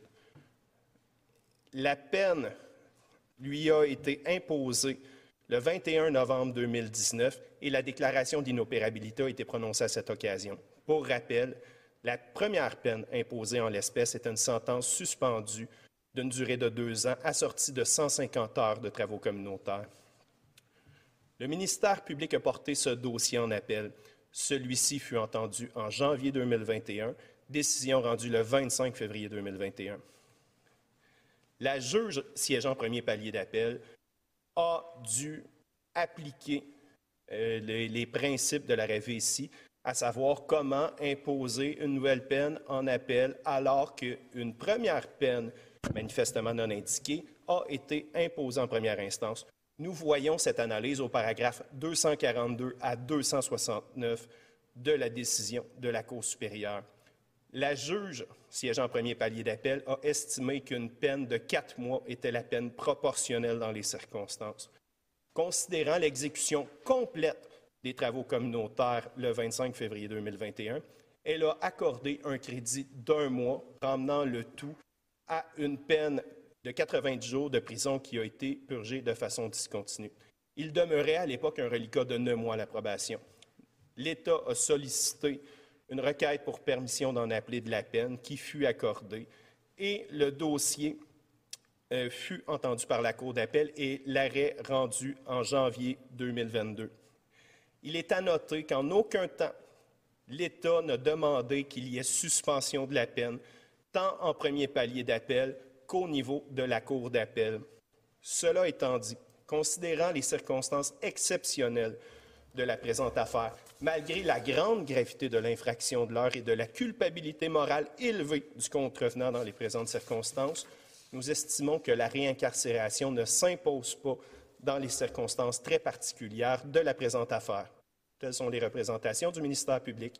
Alors, juste pour, au fin de si vous me permettez, au fin de précision, si notre arrêt devait, par hypothèse, on est loin de là, on n'a même pas entendu l'autre partie, donner raison à, à la plan, la, la, conclusion de notre arrêt, est-ce qu'il devrait tenir compte de ce que vous venez de dire? On peut en prendre acte? Comment, comment Oui. E, essentiellement, le ministère public euh, concède que la réincarcération ne s'impose pas dans les présentes circonstances, car si cet honorable cours donnait raison au ministère public, ça serait une peine minimale obligatoire de six mois qui serait imposée. Quatre mois déjà est imposé dans les présentes circonstances. Je vous soumets que le reliquat de deux mois, eu égard au contexte procédural, eu égard aux conclusions retenues par la Cour supérieure relativement à la réhabilitation de l'individu, euh, milite pour qu'il n'y ait pas réincarcération à l'espèce. Donc, on peut en prendre acte. Effectivement. Merci, Maître. Merci. Alors, euh, Maître Laborde. Mesdames et Messieurs les juges, bonjour. Alors, dans le cadre de ces représentations écrites à la Cour, la directrice des poursuites pénales a fait valoir des arguments quant à l'application des trois éléments cruciaux qui doivent désormais guider l'analyse de la disproportion exagérée, telle que euh, la Cour nous l'a enseigné dans Hills et Hillback. Toutefois, pour répondre aux questions qui ont été soulevées aujourd'hui par la Cour, j'aborderai plutôt trois points spécifiques. Tout d'abord, je vais revenir sur une question que j'ai abordée hier à la toute fin de mes représentations, soit l'impact des troubles mentaux sur la responsabilité du délinquant en fournissant un, un exemple concret et issu de la jurisprudence, la jurisprudence récente à la Cour. Ensuite, je traiterai du rôle du sursis dans l'évaluation de la disproportion exagérée et finalement de la place significative que laisse la peine minimale aux objectifs correctifs de la peine et aux principes de modération euh, édictés au euh, paragraphe 718.2d et consacrés au paragraphe, ou plutôt à l'alinéa E du Code criminel. Alors, d'entrée de jeu, euh, quant à l'impact des troubles mentaux sur la peine minimale, ce que nous vous soumettons, c'est qu'il n'y a pas d'équation automatique entre la présence d'un trouble mental et l'affaiblissement pardon, de la responsabilité morale du délinquant qui justifierait l'imposition d'une peine moins importante. Et je vous parlais d'un exemple bien concret. Je vais vous donner la référence de cette à cette décision. Il s'agit de la reine contre Sinclair, Sinclair, rapportée en 2022, Cour d'appel du Manitoba 65. Et les paragraphes qui sont pertinents à la présente analyse sont les paragraphes 49 à 57 ainsi que 77 à 79. Dans cette décision, M. Sinclair avait reconnu sa culpabilité à différents chefs d'accusation, entre autres l'heure, production, distribution et possession de pornographie juvénile, ainsi qu'à un chef d'extorsion. La preuve qui a été administrée sur sentence permettait d'établir que M. Sinclair souffrait d'une déficience intellectuelle, d'un trouble du spectre de l'autisme et on soupçonnait également la présence d'un syndrome d'alcoolémie fétale la Cour d'appel du Manitoba s'est demandé jusqu'à quel point les troubles cognitifs et de santé mentale de M. Sinclair affectaient sa responsabilité morale et par le fait même la peine qui devait lui être imposée. Eh bien, à la lumière de la preuve qui a été administrée, la, la Cour a constaté que M. Sinclair, malgré ses troubles, avait fait preuve de manipulation sophistiquée, qu'il savait ce qu'il faisait et qu'il était conscient de la gravité de son comportement. Ça se retrouve au paragraphe 56 de la décision. Ainsi, la Cour d'appel du Manitoba a conclu que la preuve démontrait que malgré ces troubles, la responsabilité morale de M. Sinclair était entière et élevée et ne justifiait pas, dans son cas, une peine inférieure à la fourchette de peine normalement applicable. Ce qui m'amène à mon, à mon deuxième point, soit le rôle de l'emprisonnement avec sursis dans l'évaluation de la disproportion exagérée. L'intimé a soumis euh, en particulier trois cas d'application répertoriée en jurisprudence où de telles peines dans la collectivité ont été imposées euh, en tentant de vous illustrer le caractère exagérément disproportionné de la peine minimale obligatoire de six mois. Ce qu'on vous dit à ce sujet, c'est qu'il faut faire preuve de prudence dans l'utilisation de ces cas dans le cadre de l'analyse qui est prévue à l'article 12. Pourquoi? Mais parce que leur examen ne démontre pas la disproportion exagérée de la peine minimale. Mais soyons clairs, on ne prétend pas qu'il est interdit de considérer les précédents où des délinquants ont reçu de telles peines. Mais par contre, le sursis, ce qu'on vous dit, c'est qu'il faut faire preuve de prudence. Pourquoi? Parce que le sursis doit être prononcé qu'à l'égard des délinquants qui autrement iraient en prison. Rappelons-nous, cette cour dans l'arrêt pro nous enseigne qu'avant de considérer d'imposer une peine d'emprisonnement avec sursis, le juge doit être convaincu que la peine appropriée n'est ni une mesure probatoire, ni une peine d'emprisonnement d'une durée de plus de deux ans. Donc, que la peine appropriée en serait une d'emprisonnement d'une durée provinciale. Et c'est précisément la conclusion à laquelle sont venus les juges dans les arrêts Pruvot, Dupé-Gravel et Darren soumis par l'intimé. Mais ils ont fait quoi? Ils ont imposé une peine d'emprisonnement avec sursis d'une durée identique à la durée euh, de la peine minimale obligatoire. Ce qui veut dire qu'à leur avis, ce qui rend la peine minimale cruelle et inusitée, c'est le fait que le délinquant doive la purger en prison. Or, une telle proposition pose le problème suivant. Selon l'hypothèse suivant laquelle le fait que le délinquant doive purger sa peine en institution la rend à son égard cruelle et inusitée, que faire si ce même délinquant enfreint sans excuse raisonnable les conditions de son emprisonnement avec sursis? Peut-on lui ordonner de purger le reliquat de sa peine en institution? Ou est-ce que la décision rendue à l'origine, suivant l'article 12, fait en sorte qu'on ne pourra jamais révoquer l'ordonnance de sursis en cas d'irrespect de ces conditions, et ce, contrairement à tout autre infracteur dans cette situation? Ce résultat, nous vous le soumettons, est non seulement inéquitable, mais il dépouille l'emprisonnement avec sursis de son caractère punitif et dissuasif qui sont pourtant des caractéristiques fondamentales de cette sanction. Dans un deuxième temps, nous vous soumettons que lorsque l'intimé soutient que l'inaccessibilité du sursis démontre le caractère exagérément disproportionné de la peine minimale, ici en l'occurrence une peine de six mois prévue pour le leur, eh bien, son argument ne vise pas la peine minimale directement, mais s'intéresse plutôt à la disposition d'exclusion euh, de la peine d'emprisonnement minimal. Euh, donc, la disposition qui est prévue à l'article 742.1.1b du Code criminel. Mais cette question d'accès à la peine d'emprisonnement avec sursis n'est pas devant la Cour. Avec égard pour les juges qui ont rendu de telles décisions, conclure au caractère cruel et inusité de la peine minimale en l'espèce, parce qu'une peine d'emprisonnement dans la collectivité était appropriée à l'égard des délinquants qu'ils avaient devant eux, est en fait, et je le dis avec beaucoup d'égard, un moyen détourné d'attaquer la validité des conditions législatives d'octroi du sursis qui fait fi d'un principe clair et établi, soit celui voulant que les tribunaux doivent faire preuve de déférence à l'endroit des décisions de politique générale du législateur en matière de peine lors de leur analyse en vertu de l'article 12. Et cette Cour a répété à de nombreuses reprises ce principe de déférence euh, soit dans Lloyd et même plus récemment dans Bissonnette. Ça m'amène à mon dernier point, qui est la durée de la peine minimale, qui laisse, à notre avis, une place significative aux objectifs correctifs et au principe de modération qui est prévu à l'alinéa 718.2d du Code criminel. L'article 718.2e, quant à lui, consacre l'application spécifique de ce principe de modération aux délinquants autochtones. Tout d'abord, nous reconnaissons que le juge de la peine doit considérer les facteurs systémiques et historiques qui ont influé sur la judiciarisation du délinquant. C'est un fait. Toutefois, l'effet de euh, ces facteurs sur la peine qui doit être imposée au délinquant dépendra des circonstances de chaque infraction et de chaque délinquant.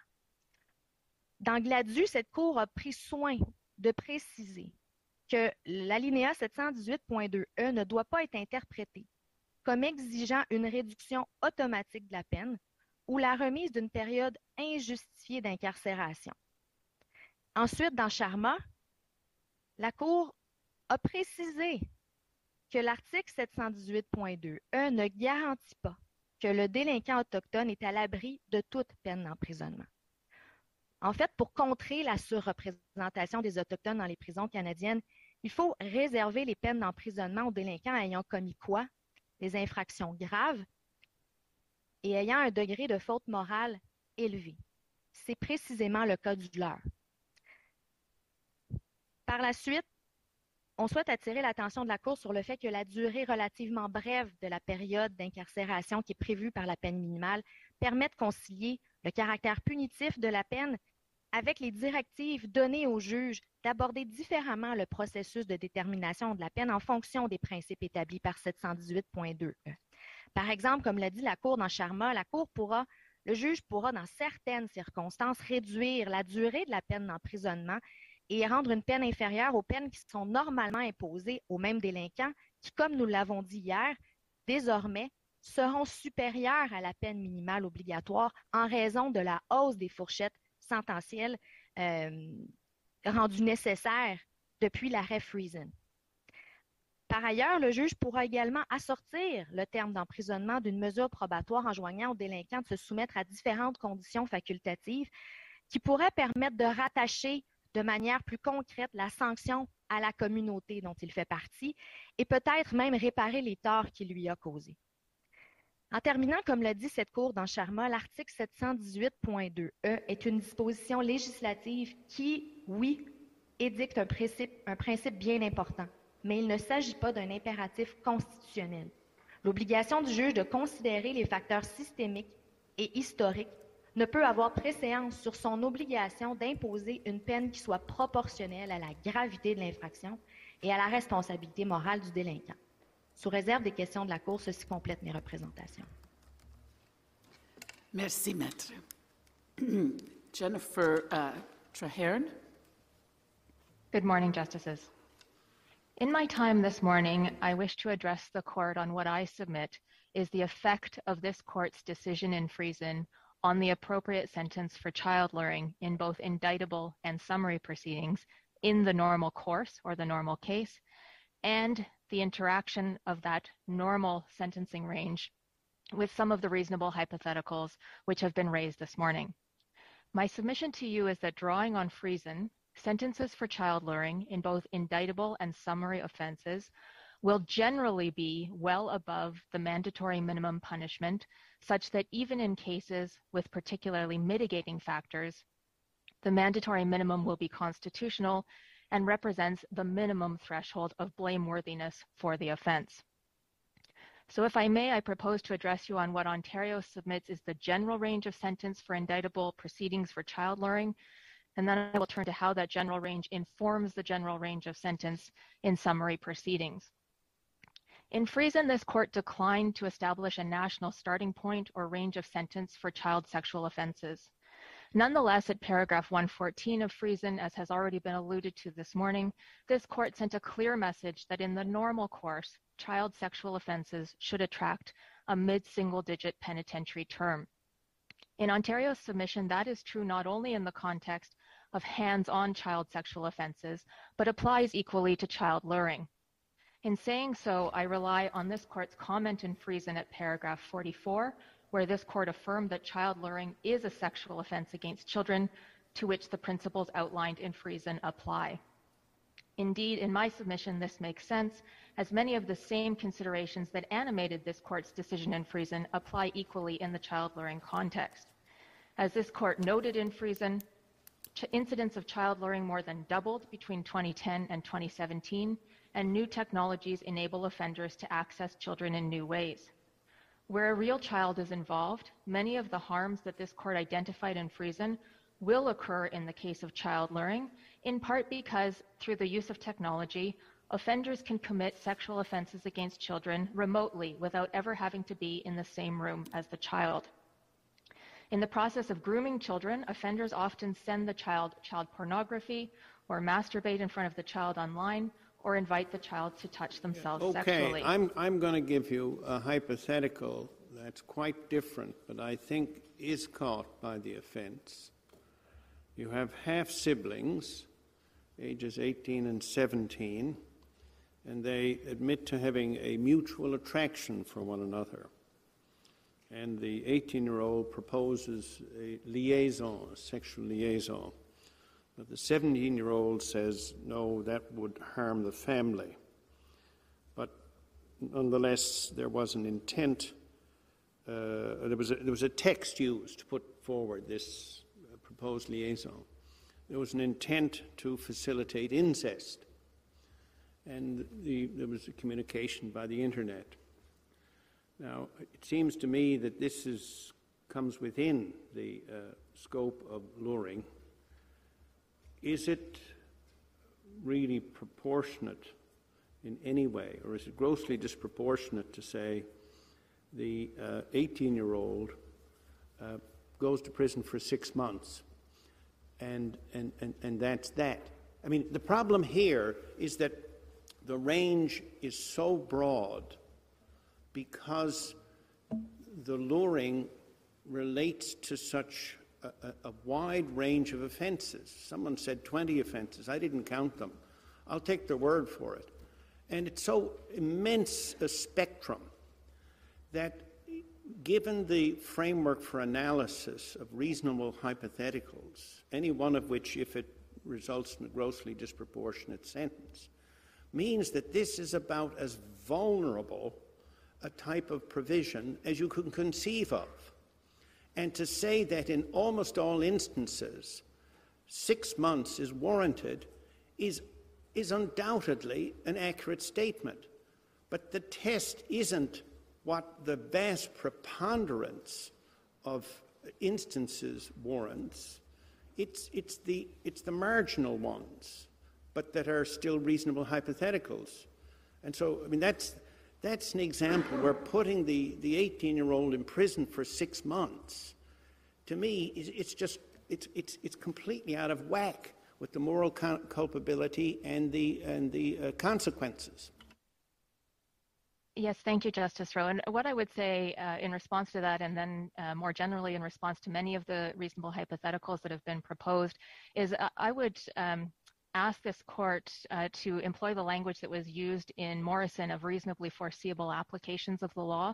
And, when that language is used in my submission, some of the hypotheticals proposed, including respectfully, I would say, Justice Rowe, the hypothetical uh, that you've just described um, fall away from the analysis. And the reason that I say that is because in my submission, it would be very unlikely in that scenario uh, and also in the John scenario um, for the offense ever to be charged in the absence of anything right, but it. here's um, here's the point: you're now relying upon prosecutorial discretion.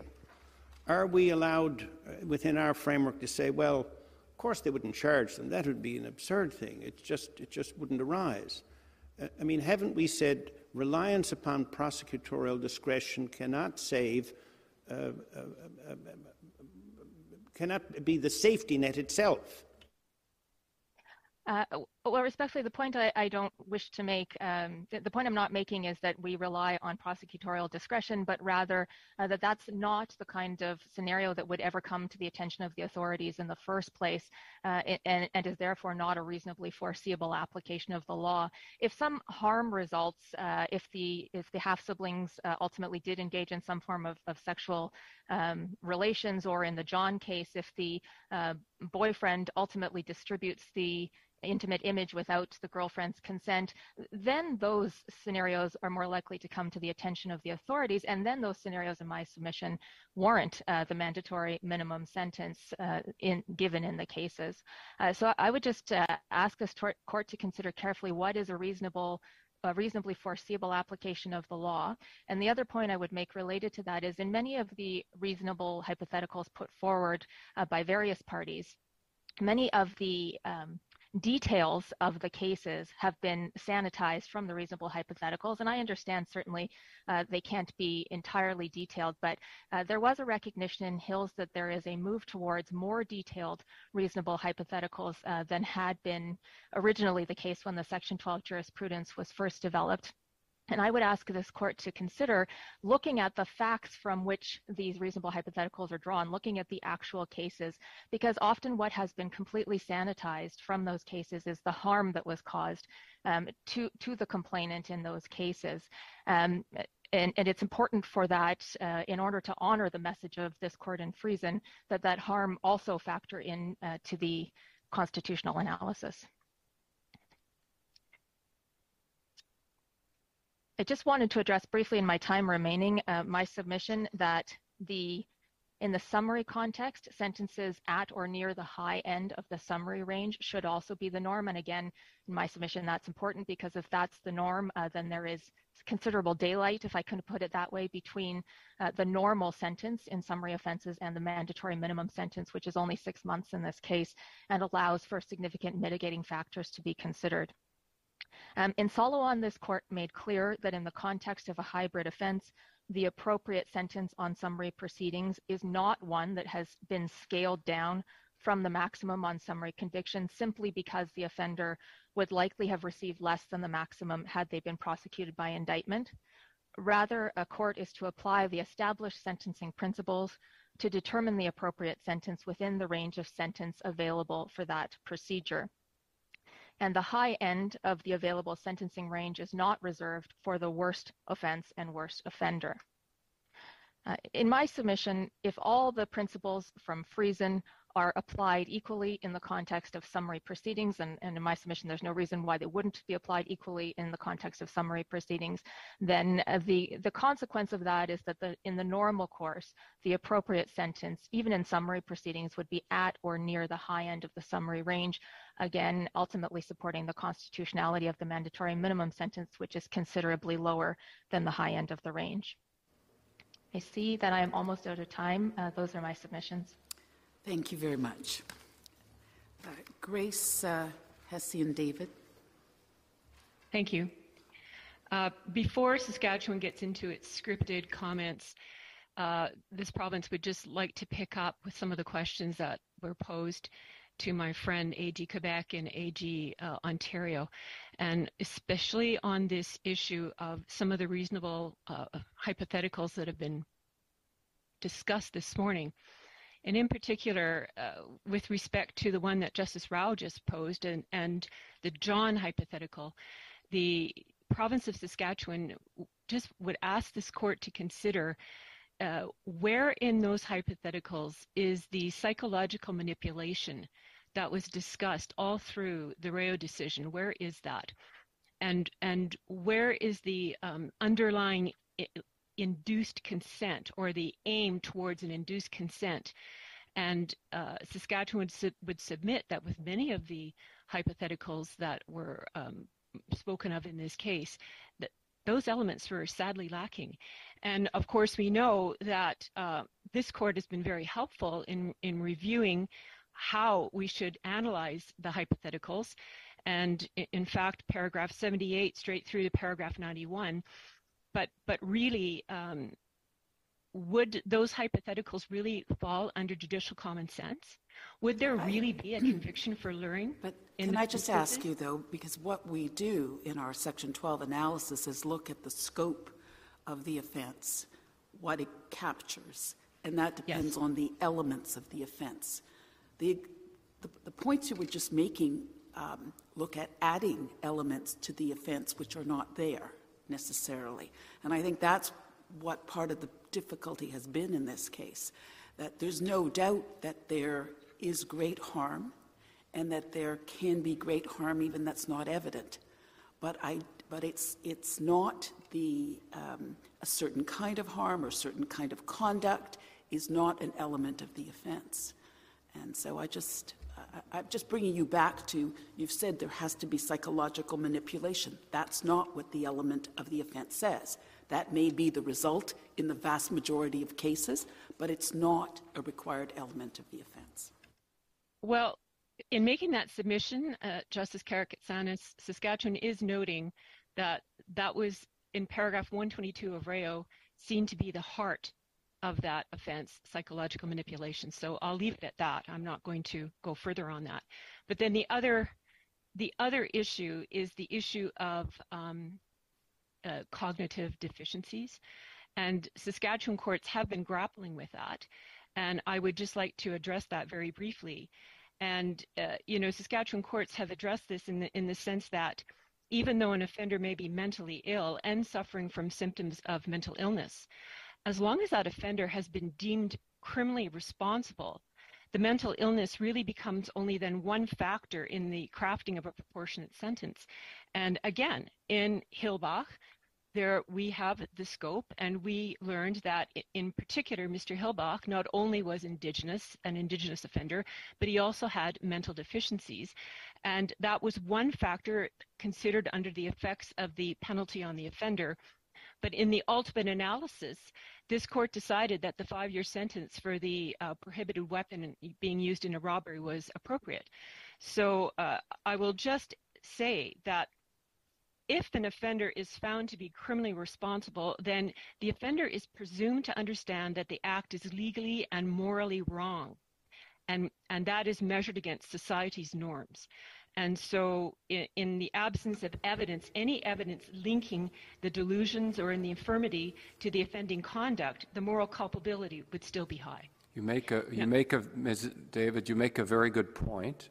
Um, I wonder if, if it leaves room for any nuance as to the degree of cognitive impairment short of short of something that would take someone out of the criminal process.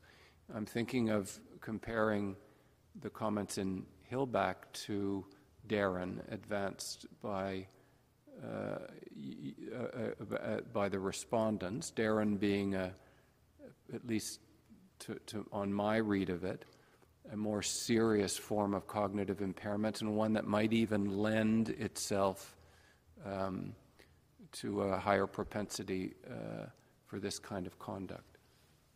Well, thank you very much, Justice Kessler.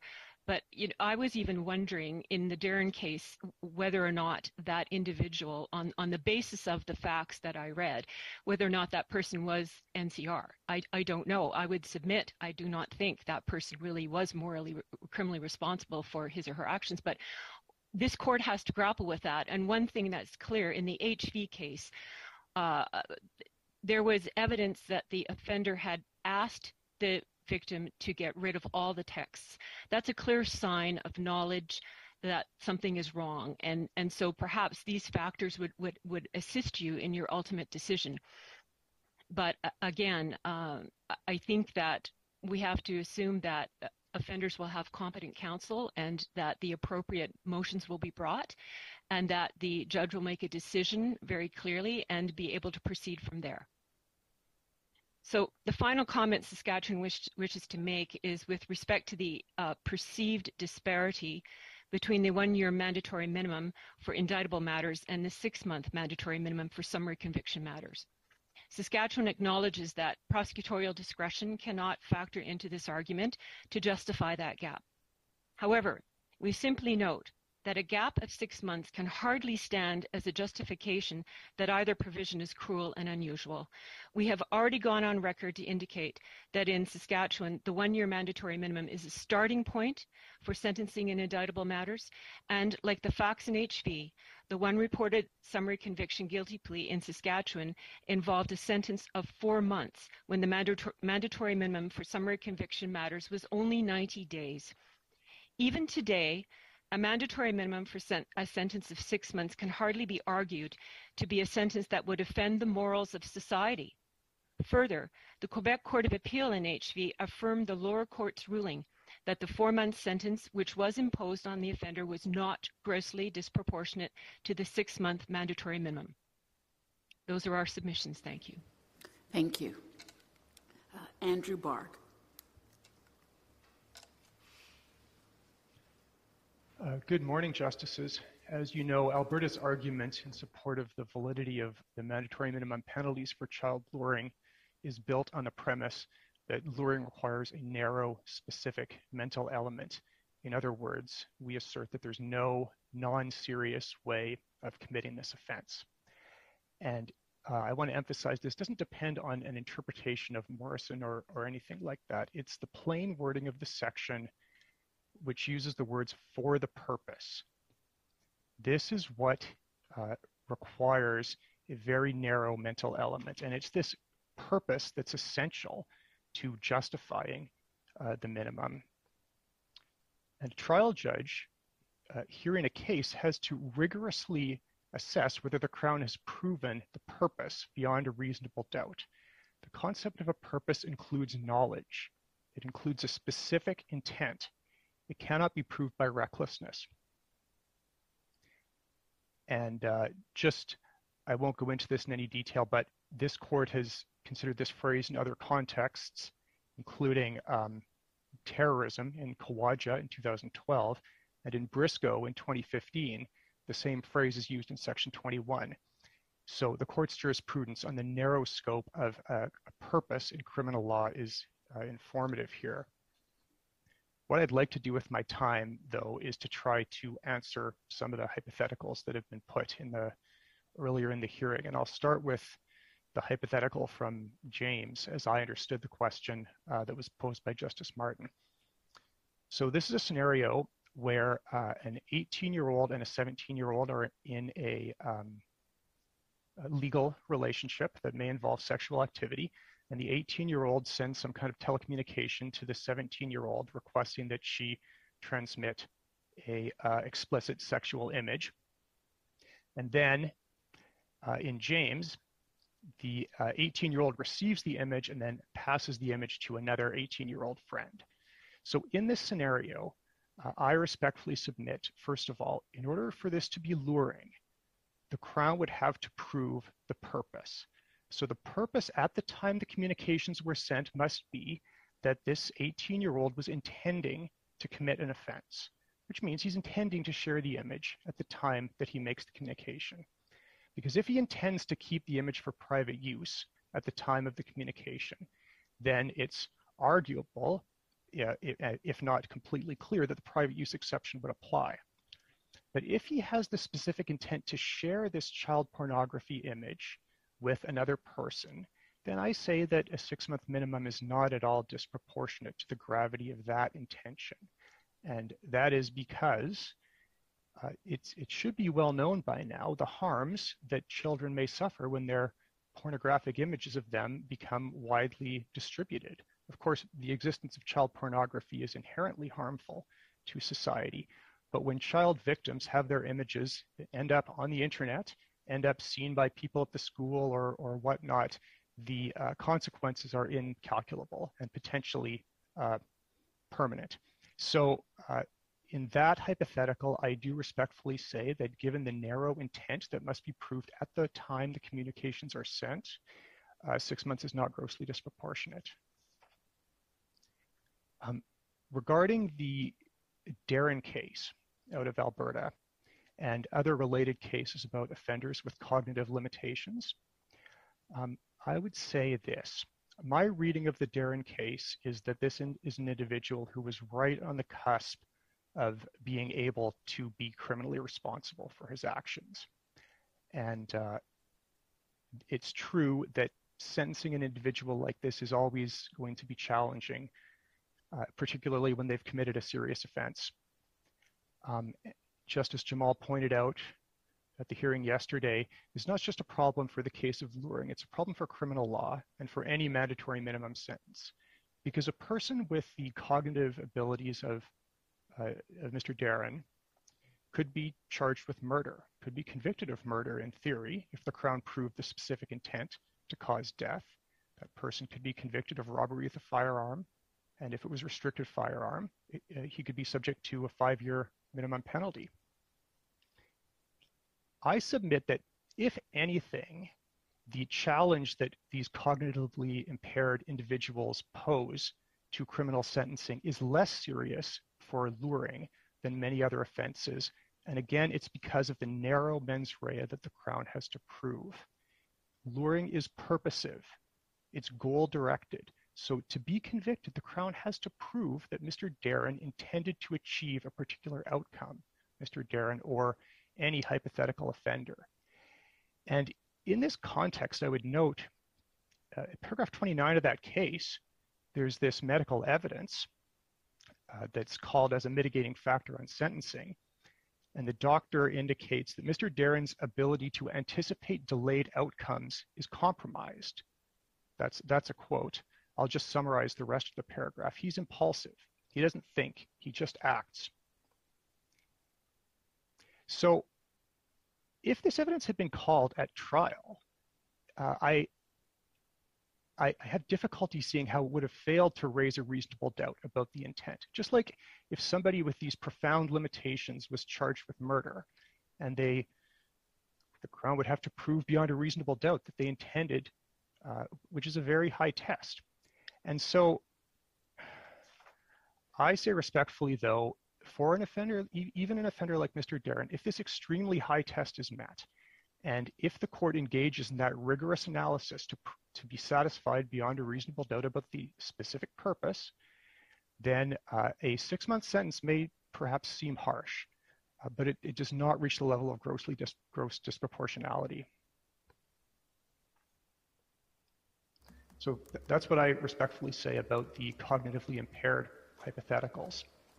Do you have, Mr. Mr. Berg, do you have any comment about paragraph 70 of that judgment where the court turns its mind to the impact upon Mr. Darren of a jail for six or more months on his life and disrupt structures in place allowing him to function um, uh, and uh, his potential vulnerability in jail. Is that is there any room to take that into account? Should there be no room, uh, in your view? And before before you answer, I'm going to add a, a, something which complements what Justice Kisira said. When I was a trial judge, I really was torn in sending some offenders to prison because they're vicious places and a vulnerable person is going to suffer in those places. And there had to be a very strong reason for me to put somebody into that kind of a situation who I know was going to come out worse off than when they went in. I agree that those are factors that have to be weighed. That's what makes these cases difficult. And uh, I don't put this answer forward as some kind of a simple answer that this is something to be dismissed. But there are important purposes to sentencing beyond uh, a rehabilitation. There's important messages that have to be sent to society, including not just to offenders. We often talk about sending message to offenders, but it's also uh, victims of crime need to hear the message that if somebody does this to you, the courts will take it seriously. That message needs to be sent out, and imposing probation does not send that message. Uh, and uh, so, of course, many judges would have an offender like Mr. Darren and not wish to impose any jail sentence for them. And I can see uh, it's unfortunate to have to do that. But uh, Parliament, within the realm of uh, Section 12, it's not grossly disproportionate given the gravity of these offenses and the important uh, legislative objectives that exist. You mentioned, Mr. The example of you mentioned the example of murder, first degree, and uh, you know that uh, if you meet the very narrow high threshold for first degree, but the analogy sort of breaks down to some extent because uh, we also have, uh, you know, second degree, we have manslaughter, so there's a bit of flexibility for the court uh, or for a jury in terms of how they deal with the, the obviously uh, reprehensible act of killing another human being. Um, in this case, we're sort of, uh, the court's sort of in a, a, bit of a dead end because this is all they've got, right? And there isn't the flexibility that would otherwise exist. So I wonder whether the analogy breaks down to some extent, given really it's, uh, luring is really the only game in town. There's no other. So, and then, then you were sort of stuck with the, the mandatory minimum uh, without any ability, any flexibility, any nuance, any. Uh, so that's really the, the problem. I, I, do have an answer, if I may have just a few yes, moments to uh, give that. Yes. Um, my position is that what distinguishes murder, I'm not talking about first degree murder, but murder is the subjective foresight uh, of, uh, of the death. That's what makes murder so different from manslaughter. And that is very similar to what makes luring different from innocent communications. It's the subjective foresight of uh, an offense being committed or at least facilitated. An, an offender must have that state of mind And I say again, it's a rigorous analysis trial judges must apply. Uh, and it is that, so you make the point, it's not manslaughter, is entirely different because there's no, uh, the, the mental element is very limited. So regardless of the extremely grave consequences of manslaughter, the uh, offense has no minimum, and rightly so. But luring, because of the grave uh, intent that must be proved in every case, the minimum is uh, appropriate in my respectful submission. Thank you very much. Thank you. La Cour va prendre sa pause matinale, 15 minutes.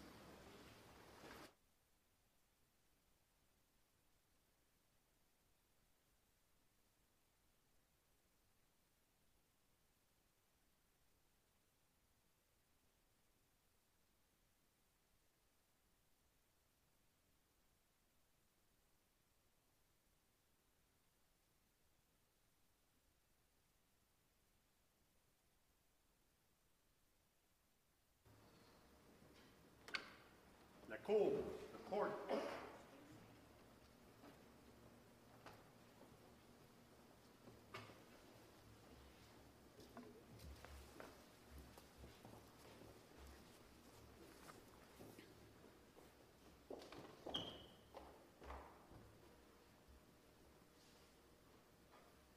Merci. Alors, euh, Maître Paquette. Merci.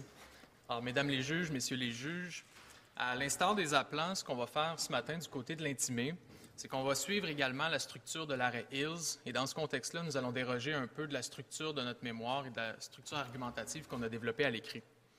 Alors, évidemment, selon l'intimé, la décision de la Cour supérieure, qui est celle qui a prononcé la déclaration d'inconstitutionnalité, est sans reproche. Elle reprend minutieusement les griefs des appelants, dont plusieurs reviennent à nouveau devant cette Cour. La déclaration d'inconstitutionnalité est prononcée à l'issue d'une analyse qui reprend les critères pertinents de l'arrêt Friesen. À notre avis, une analyse des décisions inférieures à l'aune des arrêts Hills et Hillback démontre également qu'ils sont exempts d'erreurs. Et à cet effet, j'ai l'intention, au fil de ma plaidoirie, d'adresser certaines des préoccupations de la Cour ce matin, notamment la question de M. le juge Casiraire au niveau des euh, nuances à faire entre les arrêts Hills et Hillback, notamment à la lueur des, questions qui ont été soulevées ce matin au niveau des déficits cognitifs.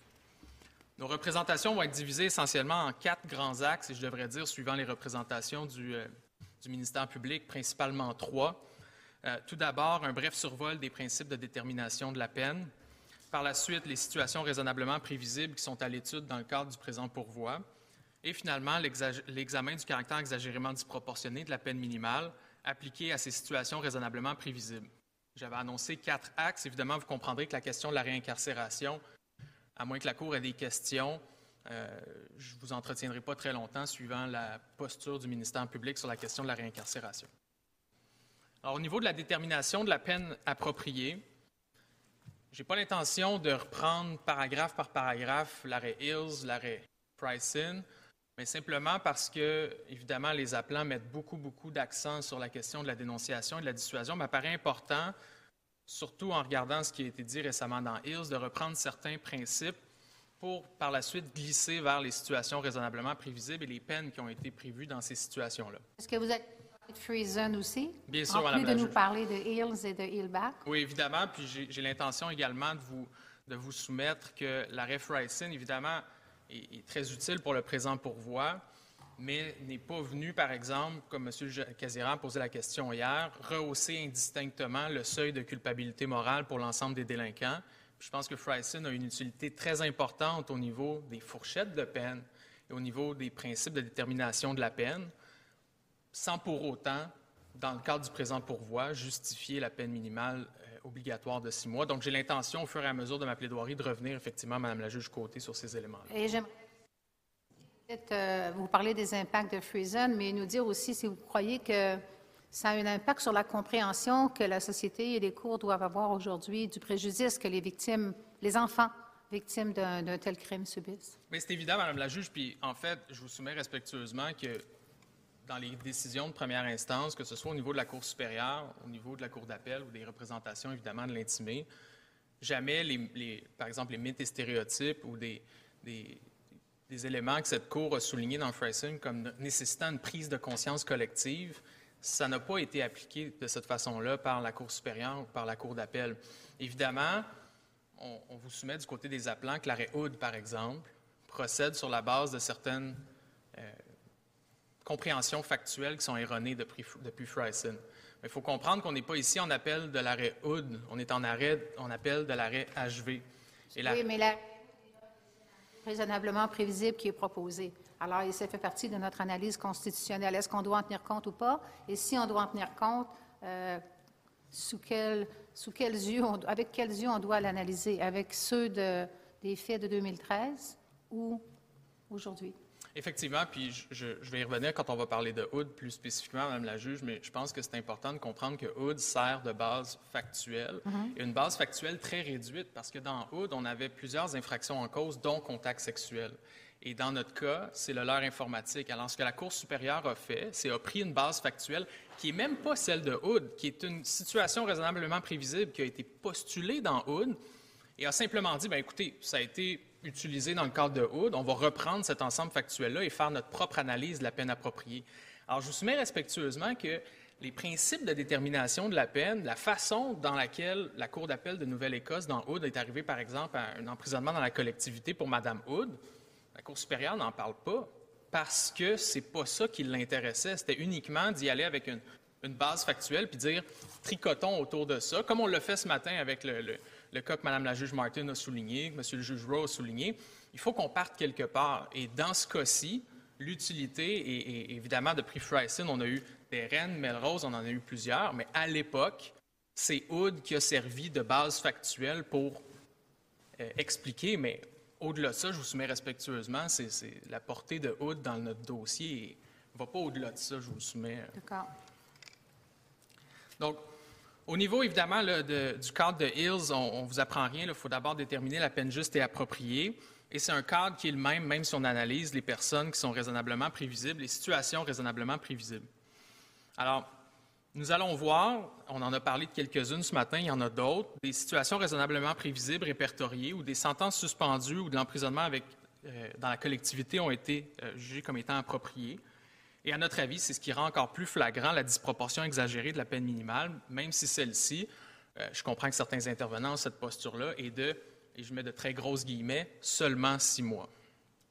Qu'en est-il donc des principes qui vont nous aider à, nous arriver à, de telles, euh, à de telles conclusions? Donc, évidemment, la peine doit toujours être proportionnelle. Hills le rappelle, paragraphe 56. Et en tout temps, l'ampleur de la peine infligée à une personne délinquante doit être proportionnelle à quoi? À la gravité de l'infraction, mais également à la culpabilité morale de la personne délinquante. Alors, on a parlé beaucoup, beaucoup, beaucoup de la gravité de l'infraction ce matin, et c'est beaucoup ce que les appelants mettent de l'avant dans leur, dans, leur, euh, dans leur exposé. Et la gravité de l'infraction, c'est quoi? Ben, c'est évidemment uniquement en regardant l'infraction, la portée de l'infraction, c'est quoi la gravité qu'elle implique, mais également toutes les caractéristiques précises de sa perpétration. Ça aussi, c'est important au niveau de la gravité elle-même. Dans ce contexte-là, les conséquences des agissements sont une composante importante de l'exercice. Donc, ça a été répété dans Hills au paragraphe 58, mais dans la casse, à l'époque, cette Cour confirmait évidemment que plus le crime commis et ses conséquences sont graves, plus la peine sera lourde. Donc, on va revenir essentiellement sur ces éléments-là en vous parlant du lard dans quelques instants. Quelques mots au niveau de la culpabilité morale. Donc, dans Hills, paragraphe 58, cette Cour souligne certains éléments qui doivent être évalués au niveau de la culpabilité morale. Donc, tout d'abord, on a évidemment les éléments constitutifs de l'infraction, mais tout, particulièrement la mens rea. La conduite de la personne délinquante dans la commission de l'infraction, le mobile, si on le connaît, de la personne délinquante à commettre l'infraction. Et également, euh, cet, aspect-là est très important pour le pourvoi qui nous occupe, les aspects du vécu de cette personne qui renforcent ou diminuent sa responsabilité individuelle, y compris sa situation personnelle et quoi? Sa capacité mentale. Dans Parentaux, assez récemment, cette Cour a indiqué qu'à l'issue de cette analyse individualisée, c'est possible qu'il y ait une peine qui n'ait jamais été euh, prononcées pour une infraction similaire qui doivent être imposées. Alors, à notre avis, sans reprendre dans le menu détail chacune des conclusions des tribunaux inférieurs, vous avez une analyse minutieuse de la part de la Cour supérieure au paragraphe, par, exemple, 177 et suivant, qui ont appliqué les principes de détermination de la peine pertinents au niveau du leurre informatique. La Cour d'appel, qui siégeait en appel de cette décision, fait d'abord un constat. Et ça, c'est important quand même au niveau de l'analyse des motifs de la Cour d'appel. La plupart des griefs des appelants devant la Cour d'appel étaient les mêmes que devant la Cour supérieure. Et la Cour d'appel euh, conclut que les motifs de la Cour supérieure sont exempts d'erreur. Alors, dans ce contexte-ci, et je vais y revenir lorsqu'on va parler de trois critères de Hills, les motifs de la Cour supérieure sont très importants, puis je vous soumets respectueusement que même si, évidemment, la juge Lachance, qui était la juge de la Cour supérieure, ne pouvait pas voir le futur, lorsqu'on regarde l'essence de ce qu'elle retient au niveau de son analyse constitutionnelle, ça rentre dans les critères qui ont été soulignés par cette Cour dans Hills et l'analyse constitutionnelle et la conclusion à laquelle elle en vient au niveau du caractère exagérément disproportionné de la peine minimale est conforme à la grille analytique qui a été précisée par cette Cour. La, Maître Paquette, vos collègues euh, font grand cas de, quelques erreurs euh, de la Cour d'appel euh, dans ses motifs, disant que si, à première vue, ça touche l'étape 1, ça eu un impact sur l'étape 2. Qu'est-ce que vous avez à dire là-dessus? Bien, en fait, ce que, ce que je pense qui, ce qui est important de garder en tête, puis j'ai entre autres je pense qu'on réfère surtout au paragraphe 47, la dernière phrase au niveau de la preuve particularisée, c'est qu'un élément qui ne transparaît peut-être pas du dossier des appelants, mais qui était quand même fil conducteur au, fil de ce dossier-ci, c'était, avant qu'on ait par exemple la clarification dans Hills, la question de ne pas aller chercher des situations raisonnablement prévisibles qui sont trop étrangères au cas de l'intimé HV. Et dans ce contexte-là, la question des fondements factuels des différentes euh, situations raisonnablement prévisibles est importante. Et un des éléments qui, a, souvent qui est revenu, c'est que dans le dossier HV, tout comme dans ce qui est postulé dans le fondement factuel de Hood, il n'y avait pas de preuve particularisée du tort causé à la victime qui allait au-delà de ce qu'on peut normalement inférer des faits. Alors, à notre avis, de deux choses l'une. Selon nous, le paragraphe 47, euh, je, n'y vois pas d'erreur, et si tant est qu'il y en aurait une, je ne pense pas qu'elle a un impact sur l'analyse au niveau du deuxième, euh, du deuxième ensemble de facteurs. Un autre paragraphe. Excusez-moi, vous me permettez juste de compléter, juste pour comprendre votre. Parce que je ne saisis pas votre, la, la, plénitude de votre pensée sur 47. Euh, à mon avis, c'est clair. La Cour, la cour d'appel cite Friesen dans ce même paragraphe. Mhm. C'est clair qu'il y a un préjudice pour cet enfant-là. C'est clair. Que ce préjudice-là soit particularisé ou non, c'est le cas. À ma lecture du dossier, enfin le dossier qui a été produit devant nous, je n'ai pas, j'ai regardé à gauche et à droite euh, le rapport présententiel, quelque chose qui expliquerait le préjudice subi par, l'enfant. Puis je conviens qu'il n'y avait pas une discussion claire sur le particulier. De, ce point de vue, là, je, comprends votre point. Mais il me semble aussi qu'on ne fait pas honneur à Friesen, peut-être que je me trompe, si on laisse entendre que cette absence de preuves particularisées a une quelconque pertinence ici, on tient pour acquis que cet enfant euh, subit un tort, non? Oui. Ben, en fait, et la Cour d'appel le reconnaît dans, si je ne me trompe pas, le même paragraphe, le tort inhérent. Et, à mon avis, Monsieur le juge Casiraire, ça revient un peu à ce que, je pense que c'était vous un peu plus tôt qui mentionniez, par exemple, jusqu'où est-ce qu'on peut quantifier le préjudice particularisé dans le contexte où éventuellement il y a un plaidoyer, il y a une audition sur la peine et on n'est pas en mesure de regarder le futur pour savoir comment va se matérialiser le préjudice en question. Évidemment, et c'est pour ça, je pense, que Fryson prévoit le, préjudice raisonnablement prévisible et qui est important, mais qui est, à notre avis, tenu en compte par la Cour d'appel? Regardez la prochaine phrase de la Cour d'appel. Des circonstances factuelles comparables, après avoir dit qu'il n'y a pas de preuve particularisée du tort causé à la victime, ici, on enchaîne avec des circonstances factuelles comparables en l'espèce ne sont pas difficiles à imaginer ou à identifier dans la jurisprudence. Prenons par exemple Morrison. Mais est-ce que c'est comparable? Est-ce que c'est comparable? Bien, c'est-à-dire, est-ce que c'est comparable le cas de Morrison comme tel? Je, conviens avec vous que... Non, ce n'est pas comparable. Non, non, nullement comparable. Effectivement. Alors, c'est pour ça que je crois, sans vouloir euh, mettre des, des mots dans leur bouche, vos collègues disent que cette erreur qu'ils soulignent euh, a eu un impact sur l'analyse de la Cour.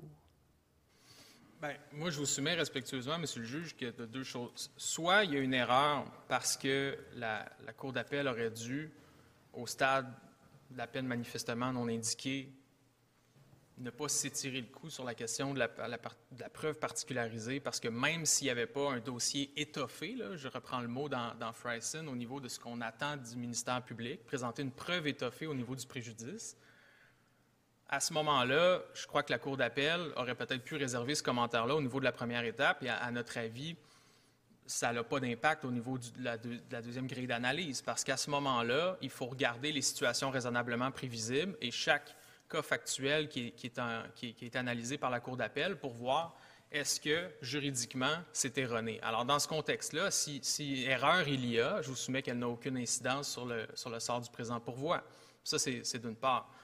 Mais d'autre part, je pense quand même que lorsqu'on analyse, puis ça me permet de me ramener, puis je, je sais qu'il y avait une question là, pas oublier. Alors oui, c'est ça.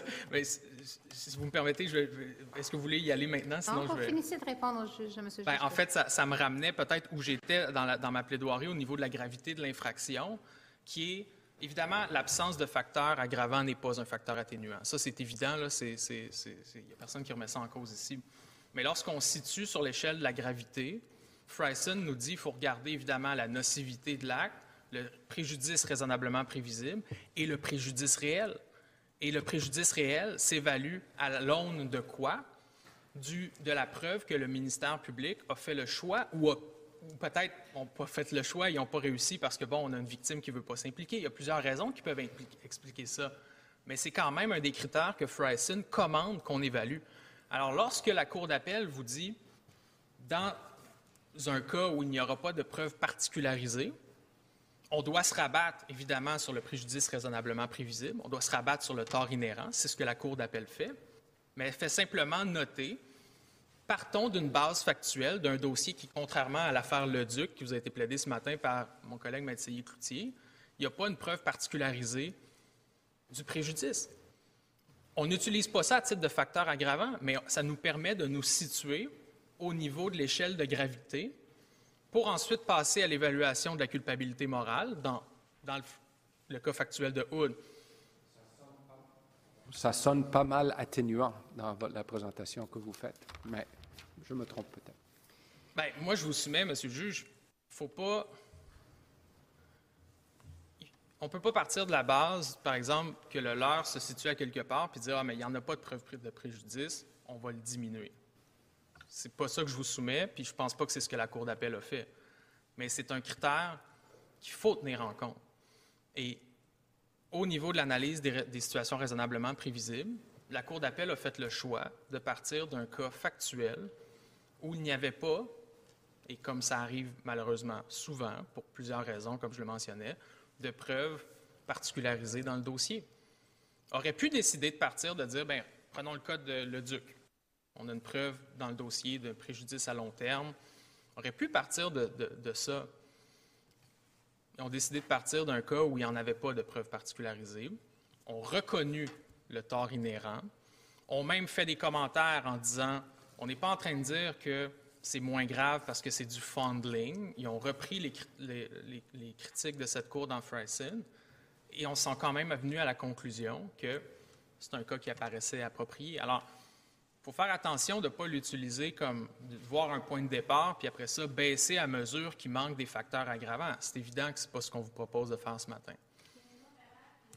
Mentionné par euh, Maître Seyé-Cloutier, qui aurait euh, eu un impact sur l'analyse de la Cour d'appel, et c'est celle au paragraphe 41, quand la Cour d'appel dit euh, que, vu que la période d'incarcération minimale de six mois est de 33% plus longue que celle que la juge croyait appropriée en l'espèce, elle aurait pu, à ce stade-ci, déclaré son accord avec le juge de la Cour du Québec. Mhm. Et votre collègue dit que c'est une erreur qui a teinté toute l'analyse parce que c'est évident qu'on ne peut pas euh, limiter l'analyse constitutionnelle à une opération simplement mathématique. C'est évident, mais puis, puis je pense qu'il faut relire maintenant le paragraphe 41 à la lueur de, Hills, puis ça, limite effectivement indûment l'analyse de voir 33 de plus.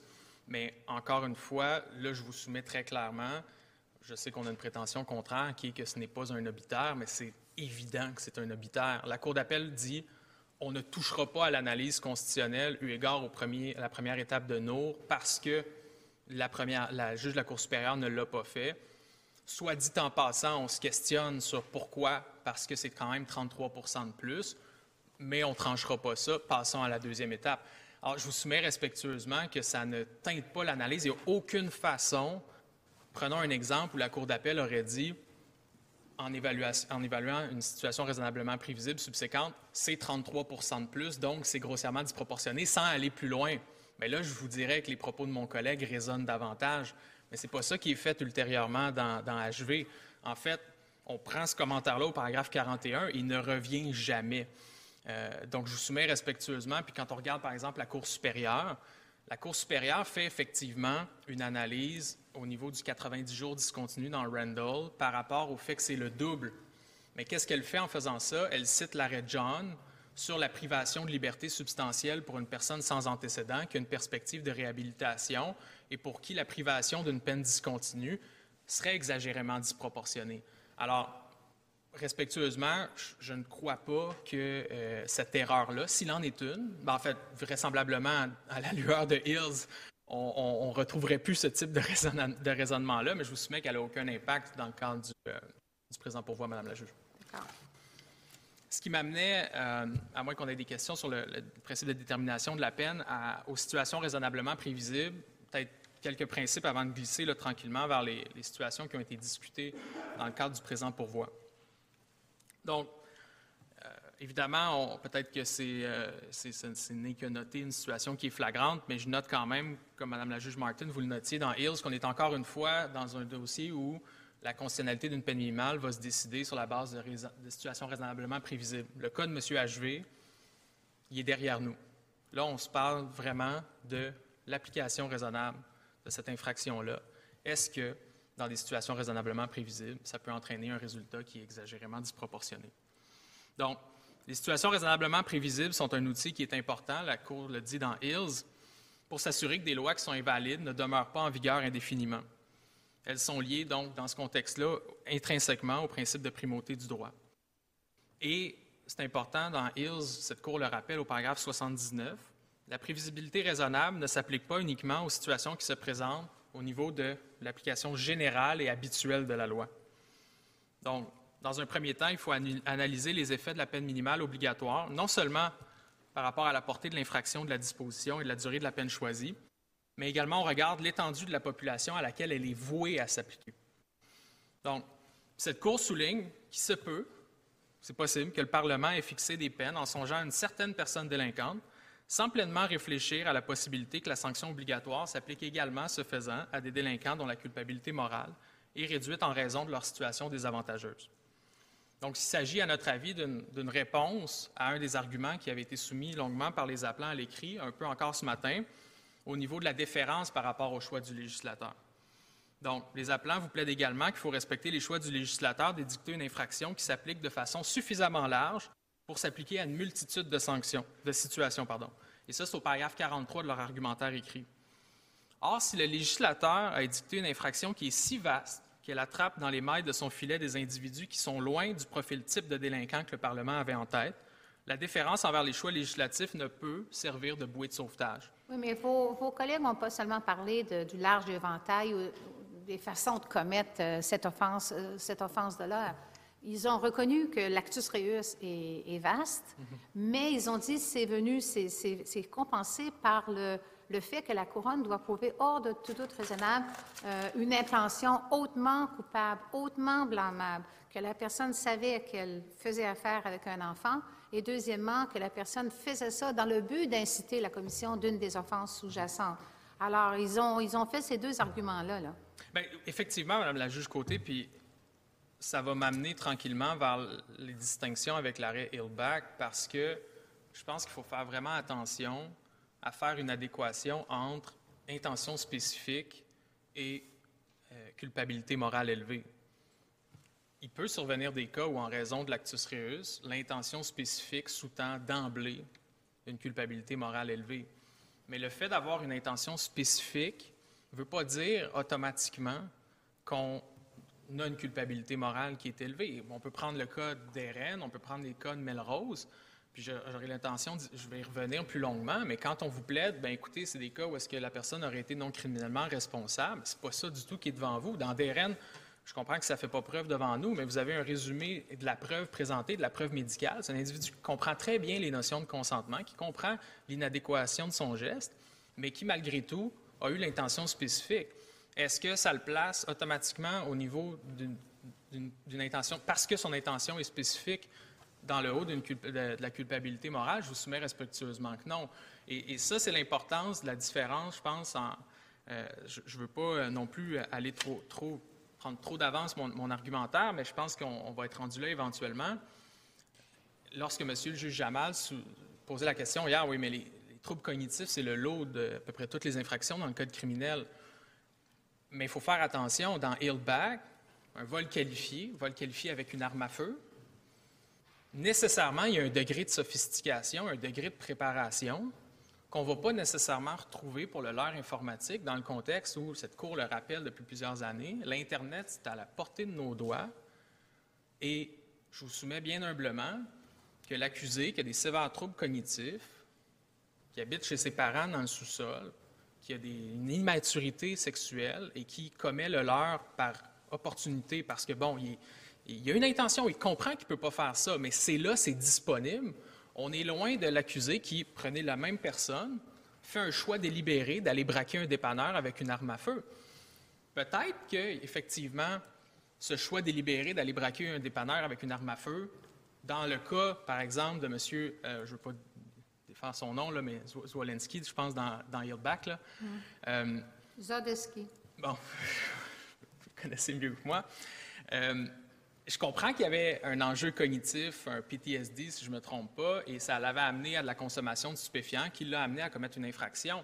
Et c'est sûr que ça joue sur la culpabilité morale versus quelqu'un qui fait un choix délibéré dans un peu rapport du gain d'aller braquer un dépanneur dans les mêmes circonstances.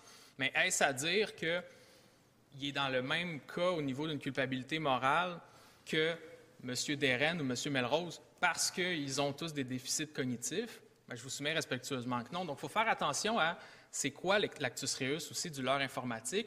Et qu'est-ce qui permet de commettre une infraction de leurre lorsqu'on parle de l'intention spécifique? Parce qu'à mon avis, c'est un raccourci qui est peut-être, euh, en fait, qui, m'apparaît très périlleux de faire un, lien entre l'intention spécifique. Et d'ailleurs, dans, Melrose, la Cour répond à cet argument-là. On a parlé beaucoup de Deren, mais Deren cite l'affaire Melrose, qui est une situation qui, est un jugement de, de, nombreuses pages. Et euh, où on en arrive à une peine de, probation. Et l'argument de l'intention spécifique, il est développé euh, dans Melrose. Donc, si vous permettez, je vais peut-être m'y rendre. Ça va peut-être euh, plus illustrer l'argument. C'est à l'onglet 16 de notre recueil condensé. Au paragraphe 326 et suivant. En fait, c'est une rubrique qui est vraiment faite pour répondre à cet argumentaire-là au niveau de l'intention spécifique. Et la Cour, dans, Melrose, va dire, par exemple, ce qui est important au niveau du degré de, culpabilité morale, c'est pas tant le fait d'une intention additionnelle, mais qu'est-ce que cette intention-là euh, sous-tend. Et on va par la suite parler un peu de la facilitation. Et qu'est-ce que c'est la facilitation? En quoi est-ce que, dans tous les cas, c'est une culpabilité morale qui est élevée? Et la conclusion au paragraphe 333, qui est à la page 224 de notre recueil condensé, The mere fact that Section 172.1 creates a specific intent offense does not, by virtue of the requirement of a proof of a specific intent, particularize the degree of blameworthiness of the offender beyond the minimum mens rea required for conviction for the offense. Et là, la dernière phrase est super importante. The specific intent feature of the offense is not by itself a signal that the threshold of high blameworthiness has been established. Et je vous soumets respectueusement que c'est une différence notable. Et là, on parle de Hillback, mais dans notre argumentaire écrit, on vous a parlé de l'arrêt Forcillo, par exemple, au niveau d'une tentative de meurtre avec une arme à feu où la peine minimale a été maintenue. C'est une intention spécifique. Une intention spécifique de quoi? De tuer quelqu'un. Alors, là, il y a un pont à faire avec l'actus reus. Et là, véritablement, on peut argumenter que malgré un déficit cognitif quelconque, la culpabilité morale va toujours être un seuil minimal qui est assez élevé. Mais dans Friesen, on a dit que les crimes contre les enfants, c'était euh, hautement répréhensible au niveau de la culpabilité morale. Est-ce que vous nous demandez de revenir sur ce qu'on a dit en 2020? Pas du tout, Madame la juge. Puis je pense que c'est important. Je pense que Friesen était un, évidemment un passage nécessaire dans, notre corpus jurisprudentiel. Puis le, but n'est pas de. Je pense qu'il y a une différence entre reconnaître que Friesen est un appel à des peines plus élevées à une reconnaissance que ce qu'on voyait avant, peut-être comme des facteurs qui n'étaient pas aggravants ou pire, des facteurs atténuants, n'en sont plus. Mais est-ce à dire qu'automatiquement, la culpabilité morale, le seuil de culpabilité morale a augmenté de façon indistincte? Je pense que non. Et on soumet l'argumentaire, puis je pense que ça répond un peu à certaines préoccupations du juge Casirard. L'augmentation des fourchettes n'est pas en soi une justification de la peine minimale. On, vous a soumis l'arrêt Schofield, Swaby, John. Les cours d'appel l'ont dit à de nombreuses reprises. La peine minimale peut être complètement non nécessaire dans un cas qui attire déjà, de façon générale, des peines d'incarcération. Regardez parentaux. Ce n'est pas de décider si c'est nécessaire, c'est le rôle de ceux qui sont de l'autre côté, au Parlement. Notre mhm. rôle, c'est de savoir le choix du Parlement, est-ce qu'il passe le test constitutionnel ou pas de l'article 12? Oui, mais moi, ce que je vous répondrai à ça, Mme Côté, c'est que c'est pertinent au niveau du troisième critère de Hills, qui est la sanction et ses objectifs. Si la peine est non nécessaire pour atteindre un objectif du Parlement, je pense véritablement que même si, au stade du troisième critère, le troisième critère, je, vais vous le plaider plus tard, c'est véritablement pas celui qui milite le plus en faveur de l'inconstitutionnalité. Pour moi, c'est très clair. La dissuasion, la dénonciation doivent avoir la place qui leur revienne. Par contre, il faut aussi regarder est-ce que c'est véritablement la façon pour le Parlement d'atteindre ses objectifs? Puis de prévoir une peine minimale qui n'a aucun mécanisme d'exemption, de prévoir une peine minimale qui s'applique de façon indistincte, alors que de toute façon, de façon générale, c'est des peines d'incarcération qui s'imposent. Lorsque vous allez regarder le troisième critère, je vous soumets respectueusement que oui, c'est pertinent. Même si c'est le travail des parlementaires, c'est le travail de cette Cour de déterminer si la peine est inconstitutionnelle. Donc, moi, je vous soumets respectueusement que oui, c'est à prendre en compte au niveau du troisième critère. Dites-vous, Maître Paquette, l'argument avancé par le procureur général de l'Alberta tout à l'heure, qui, vous en avez glissé un mot tantôt, mais je voudrais juste avoir votre pleine réponse, c'est que c'est la, qualité de la mens rea qu'il qualifie de étroite fait en sorte le en vue de faciliter, for the purpose of facilitating. Selon lui, there is no non-serious way to commit the offense. Qu'est-ce que vous avez à dire à, ça? Que c'est une façon de, pour nous, d'y voir peut-être un parallèle avec Hillback, par exemple? Bien, ça revient un peu, je m'excuse si je réponds euh, pas de façon satisfaisante, mais ça revient un peu à, l'argument que je, vous soumettais au niveau du fait que l'intention spécifique n'est pas en soi une démonstration que automatiquement l'intention sous-jacente puis la culpabilité morale va être élevée. Puis, je, vois, euh, je ne sais pas si vous aviez une précision, euh, peut-être que je comprends mal votre question. Vous, comprenez bien, mais c'est la, qualité de la, réflexion qui, que tout le monde qui réfléchit de cette manière-là en vue de la, mm-hmm. de la, de la commission de l'infraction éventuelle euh, participe à une, une, même, minimalement, à une même euh, comportement blâmable. C'est l'argument de votre no non-serious way to commit the offense. Bien, en fait, c'est que ça revient toujours un peu à ça, puis je pense que les arguments des appelants sont souvent là. C'est que lorsqu'on les questionne sur justement l'intention puis la culpabilité morale, on vous ramène toujours ça à la gravité puis au préjudice en vous disant c'est toujours sérieux, regardez la gravité. Mais c'est deux critères qui sont complètement distincts. Puis, je vous soumets respectueusement que si on regarde les accusés d'Eren, Melrose, Grenier, pour, être, pour rester au Québec, il y a un préjudice, puis un préjudice qui est souvent très grave. Dans Grenier, c'était sur plusieurs mois. C'est un accusé de 19 ans qui, était, euh, qui avait un trouble envahissant du développement. Et c'est sûr que c'est grave à sa face même. Mais est-ce à dire que la culpabilité morale de cet accusé-là est, en raison de l'intention spécifique, toujours au sommet de la culpabilité morale? Je, vous soumets que non. Puis, ça revient un peu à, une des questions que vous aviez au niveau de, de Fryson, puis une des questions que Mme, Côté, euh, Mme la juge Côté avait un peu plus tôt. Fryson est venu, effectivement, je pense, rehausser les seuils de culpabilité morale dans des situations qui étaient peut-être erronément vues comme étant banales ou étant atténuantes par le passé. Hier, vous avez beaucoup parlé de, du consentement de facto. Nous, on a eu deux heures pour penser à ça en s'en venant à Ottawa. On, pensait peut-être à l'implication de facto, implication qui ne sous-tend pas nécessairement une participation active. Donc, on, on soumet euh, le tout respectueusement. Mais ça, par exemple, c'est un cas clair où, dans Fryson, cette Cour a dit faut arrêter de voir ça comme étant atténuant ou d'y accorder une, partie, une place prépondérante dans l'analyse. Mais dans Fryson, qu'est-ce qu'il dit également au paragraphe 88-91? Les accusés qui ont des troubles cognitifs, il faut en tenir compte.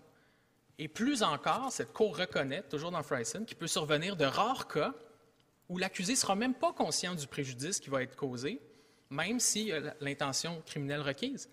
Et dans DRN, je vous soumets respectueusement, lorsqu'on vous plaint que DRN devrait être rejeté parce que ce n'est pas un cas où l'accusé était criminellement responsable, mais au-delà du fait qu'on on impute à cette décision-là une portée qu'elle n'a pas, je pense que si on regarde les motifs de cette cour dans, dans, dans Fryson, DRN m'apparaît être un cas clair où l'accusé n'avait peut-être pas une pleine connaissance de la portée que pouvaient avoir ses gestes, tout en ayant l'intention spécifique. Et s'il n'y a pas la, connaissance de la portée que pouvaient avoir ces gestes, parce que la couronne, pour obtenir une condamnation pour l'heure, elle doit prouver que la personne délinquante cherche intentionnellement à manipuler psychologiquement la victime à des fins sexuelles. Mm-hmm. Alors, si la couronne n'est pas capable de prouver ça, parce que la personne a des troubles cognitifs, on ne parle pas de peine. Mais si la couronne a réussi à obtenir une condamnation en démontrant ceci, je me demande comment les troubles cognitifs rendraient la peine de six mois cruelle et inusitée. J'aimerais que vous me l'expliquiez. Bien, en fait, c'est là où je pense, puis on, glisse tranquillement vers ça, il me reste 25 minutes, mais au niveau, des, au niveau également de l'effet sur la personne délinquante, qui est un des critères de, de Hill, c'est qu'il ne faut pas juste regarder Là, on parle beaucoup du premier critère, qui est l'étendue, la portée de l'infraction. Moi, à mon avis, je vous soumets respectueusement qu'à sa face même, lorsque on permet de capturer dans les filets d'une infraction ce type d'individu-là, ça devrait être un indice sérieux que la peine minimale est inconstitutionnelle. Allons plus loin. Regardons le deuxième critère, l'effet sur la personne délinquante. Monsieur le juge Rowe en a parlé un peu plus tôt. Les, les conséquences que peuvent avoir une incarcération, même de six mois, sur un individu qui est hautement vulnérable et qu'on envoie en prison alors qu'une peine de sursis lui aurait permis de maintenir ses acquis, d'avoir accès à des intervenants à l'extérieur. On va l'envoyer six mois en prison. Et une des décisions que vous pouvez regarder pour ça, c'est l'affaire Grenier qu'on vous a soumise à l'onglet 8. La juge en parle dans Grenier. Elle dit, cet individu-là, on va l'envoyer en dedans pour qu'il aille subir de l'intimidation. Mais c'est comme une double peine finalement. C'est que non seulement on l'envoie en prison, mais on l'envoie se faire abuser en prison alors qu'il y a un trouble cognitif qui est important. Et c'est dans ce contexte-là, Madame la juge Côté, que je vous soumets que les troubles cognitifs, on peut parler longtemps de la culpabilité morale qui, à mon avis, est pertinente au niveau du premier critère de Hills, mais on peut parler aussi de l'impact des troubles cognitifs au niveau de l'effet de la sanction sur le délinquant. Puis j'irais même plus loin, on peut en parler au niveau du troisième critère, à savoir, est-ce que la société qui regarde ça froidement, là, qui dit, OK, parce que effectivement, le leurre informatique, c'est un crime grave. Cette personne-là, qui est atteinte d'un trouble envahissant du développement, on va l'envoyer en prison six mois. Est-ce que la société va être satisfaite que c'est ce que le législateur a prévu et que ce soit l'effet concret de la loi? Je vous soumets respectueusement qu'au niveau du troisième critère, au niveau des objectifs de la sanction, faut toujours bien que la sanction respecte l'article 12. Puis un des fondements de quoi, l'article 12, c'est quoi? C'est de ne pas inspirer à la société canadienne le mépris de notre système de justice, notre système de valeurs, puis notre code criminel. Alors, d'envoyer cette personne-là qui a des sévères troubles cognitifs en prison six mois, c'est, je vous soumets respectueusement, au stade des trois critères, un indicateur que c'est grossièrement disproportionné. Ce qui va m'amener pour les dernières 20 minutes, euh, je vais référer à mon, à mon exposé écrit euh, au niveau du quantum qui a été donné dans chacun des, euh, des, cas, des, cas, spécifiques. Je n'aurai pas nécessairement le temps de les distiller tous un à un, mais vous avez du B-Gravel qui est, un, selon nous, un, cas de, qui ressemble un peu à ce que M. le juge Moldaver postulait dans Morrison, des accusés très jeunes euh, qui commettent une infraction, euh, qui, par la suite euh, sont sur la voie de la réhabilitation, ont une culpabilité morale qui n'est pas autant réduite, effectivement, que Deren ou encore Melrose, mais qui, considérant tous les facteurs à, pondérer, ne devrait pas militer en faveur d'une peine d'incarcération ferme. On leur donne du sursis. Alors là, il va falloir regarder au niveau des trois critères de Hills le sursis par rapport à la peine minimale de euh, six mois de prison. Est-ce que c'est grossièrement disproportionné? Puis ça va nous ramener un peu à un des arguments, si je ne me trompe pas, c'est la directrice des poursuites pénales qui soumettait qu'une peine de sursis de six mois, c'est pas grossièrement disproportionné. La peine minimale, c'est la même chose, c'est six mois. Mais ça, si on retourne lire Prou, je vous soumets respectueusement que c'est contraire à la jurisprudence de cette Cour et aux interprétations qui ont été faites de proue au niveau de l'impact important que peut avoir une peine d'incarcération ferme lorsque le même quantum aurait été approprié, mais pour une peine d'emprisonnement dans la collectivité. Alors évidemment, au niveau du caractère exagérément disproportionné, avant de tomber dans les trois critères de Hills, Mme la juge Martin souligne qu'il y a un exercice essentiellement comparatif qui doit être fait. Et cet, exercice essentiellement comparatif dans le cas d'accusés comme Roy, Melrose, Grenier, des accusés qui ont eu des sentences suspendues, il est beaucoup plus manifeste. Hein. On peut même penser qu'à sa face même, la constitutionnalité de la peine minimale est, vulnérable. Pour d'autres, il va falloir regarder chacun des critères.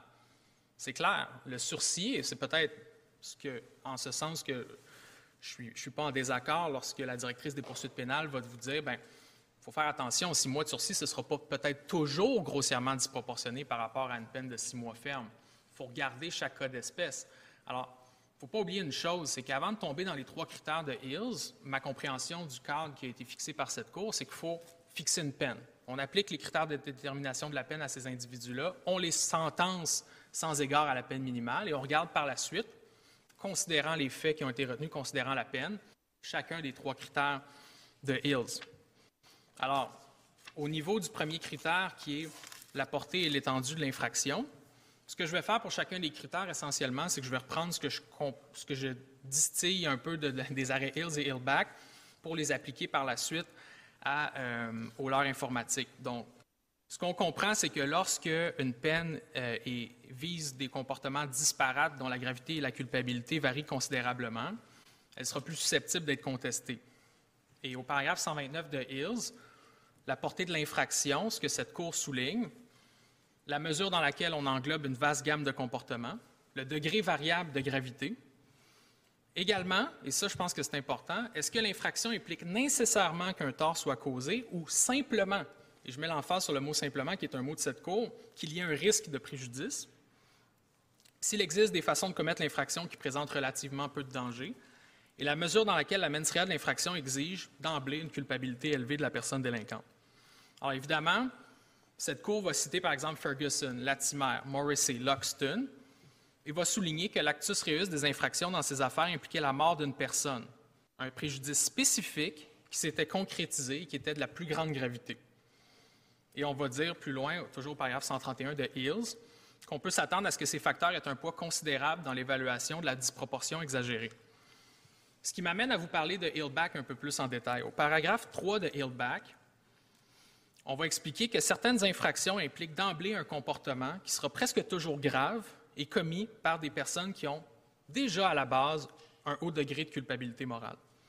On parle d'infractions, par exemple, de violence intrinsèque, de danger intrinsèque ou encore un risque réel de décès ou de graves blessures corporelles. Donc, peu importe la façon de commettre ces infractions, la culpabilité morale va toujours être au plus haut. Donc, dans Hillback, contrairement à Hills, on avait une infraction qui tombait dans cette catégorie d'infraction-là, qui est un vol qualifié avec une arme à feu. Donc, que l'arme soit fausse, que l'arme soit non chargée, à la base même de cette infraction-là se trouve un risque intrinsèque que la situation dégénère, et ça place la culpabilité morale et la gravité de l'infraction déjà au plus haut niveau, au même titre, par exemple, que ce qui s'est produit dans Ferguson ou dans Morrissey. Et dans Hillback, ce qu'on va souligner, c'est que trois des quatre façons de commettre l'infraction impliquent que le vol a bel et bien eu lieu. on va dire que les diverses façons de commettre l'infraction de vol qualifié impliquent soit la violence ou la force, ou le fait d'être muni d'une arme offensive. Il y a toujours, donc, c'est ce que la Cour conclut, une personne exposée à un risque sérieux de blessure. Et c'est là où, je vais faire le pont un peu avec la, question de M. le juge Jamal hier, un peu ce que M. le juge Casiraire a, a, posé comme question aujourd'hui. Ce qu'on va dire dans Hillback, c'est que, à la lueur de ce que les autres cours d'appel canadiennes ont dit, même dans les cas de personnes qui inspiraient la sympathie, compte tenu que la mens rea et l'actus reus de cette infraction impliquent un nombre relativement limité de comportements violents et que la personne délinquante doit avoir commis de façon délibérée un acte précis qui a entraîné un préjudice déterminé pour être trouvé coupable, alors à ce moment-là, que le profil inspire un peu plus de sympathie qu'un autre, va être plutôt secondaire à l'analyse et c'est ce qui a permis dans Hillback de maintenir la peine minimale obligatoire. Alors, c'est ce que je vous soumettais un peu plus tôt, que c'est sûr que les enjeux cognitifs peuvent se trouver au niveau de l'infraction de vol qualifié, mais le degré de préparation, de sophistication de cette infraction-là, à la base, en fait, à mon avis, une infraction qui ne se qualifie pas du tout, du tout comme étant le même type d'infraction qui est à l'étude dans le présent pourvoi. Et le tort? Et le tort? Puisqu'on peut tenir pour acquis, vous l'avez dit tout à l'heure, mm-hmm. le tort euh, subi par l'enfant. Est-ce qu'on ne peut pas y voir une base pour justifier la PMO? Bien, effectivement, sauf que si on regarde par exemple le vol qualifié avec une arme à feu, il y a toujours un tort raisonnablement prévisible. On peut penser par exemple au propos de cette cour dans Felaka qui dit que même l'arme non chargée va clairement induire une situation de crainte à la victime. C'est raisonnablement prévisible, même si probablement que l'arme ne peut pas causer de tort. Le leurre informatique, je reviens un peu à ce que je vous disais plus tôt par rapport au passage de cette cour dans Fryson au niveau de l'évaluation du préjudice réel va être beaucoup plus difficile dans certains cas à quantifier, alors qu'à sa face même, l'infraction qui est en cause dans Hillback prévoit un préjudice qui est déterminé par le fait que trois des quatre façons de commettre cette infraction-là impliquent que le vol a réellement eu lieu. Et l'autre façon, c'est d'être muni d'une arme offensive qui, on peut comprendre, crée d'emblée un préjudice. Alors, à mon sens, lorsqu'on regarde la portée de l'infraction, sans, tomber dans les faits de, différents dossiers, mais à sa face même, on n'a pas du tout le même type d'infraction au niveau de la culpabilité puis de la gravité intrinsèque que dans Hillback, où on vous dit c'est un nombre relativement limité de comportements violents qui fait en sorte que peu importe la sympathie de l'accusé, on va toujours être dans une catégorie où la gravité et la culpabilité morale sont au plus haut vos amis de l'autre côté disent au paragraphe 66 de leur mémoire, il est tout simplement impossible pour les appelants de contrer l'affirmation qu'il n'y a, aucune preuve particularisée du tort causé à la victime hypothétique. on, est, pris avec, ça dans le cas de, la victime, non, de la victime euh, qui est tout aussi concocté que le, cas de figure imaginé. Mhm. Mais en fait, puis si je ne me trompe pas, plus loin dans leur mémoire, les appelants vont également dire qu'il faut minimalement tenir compte du préjudice raisonnablement prévisible. Et, c'est là où, à notre avis, il y a une différence notable entre le leurre et le vol qualifié avec une arme à feu. Il y a un préjudice raisonnablement prévisible dans chacune des infractions. Il y a un tort inhérent dans chacune des infractions. Mais est-ce à dire qu'il y a un préjudice réel automatique pour chacun? Prenons le cas d'un sting operation. Il y a clairement un préjudice raisonnablement prévisible. C'est quoi ce risque raisonnablement prévisible-là? C'est que de l'autre côté, ce ne soit pas l'agent un tel qui personnifie un enfant, mais bien un vrai enfant. il faut tenir compte de ça dans l'analyse. Mais contrairement au vol qualifié qui dit le vol va toujours être commis, le voleur informatique, il n'y a pas toujours un préjudice réel.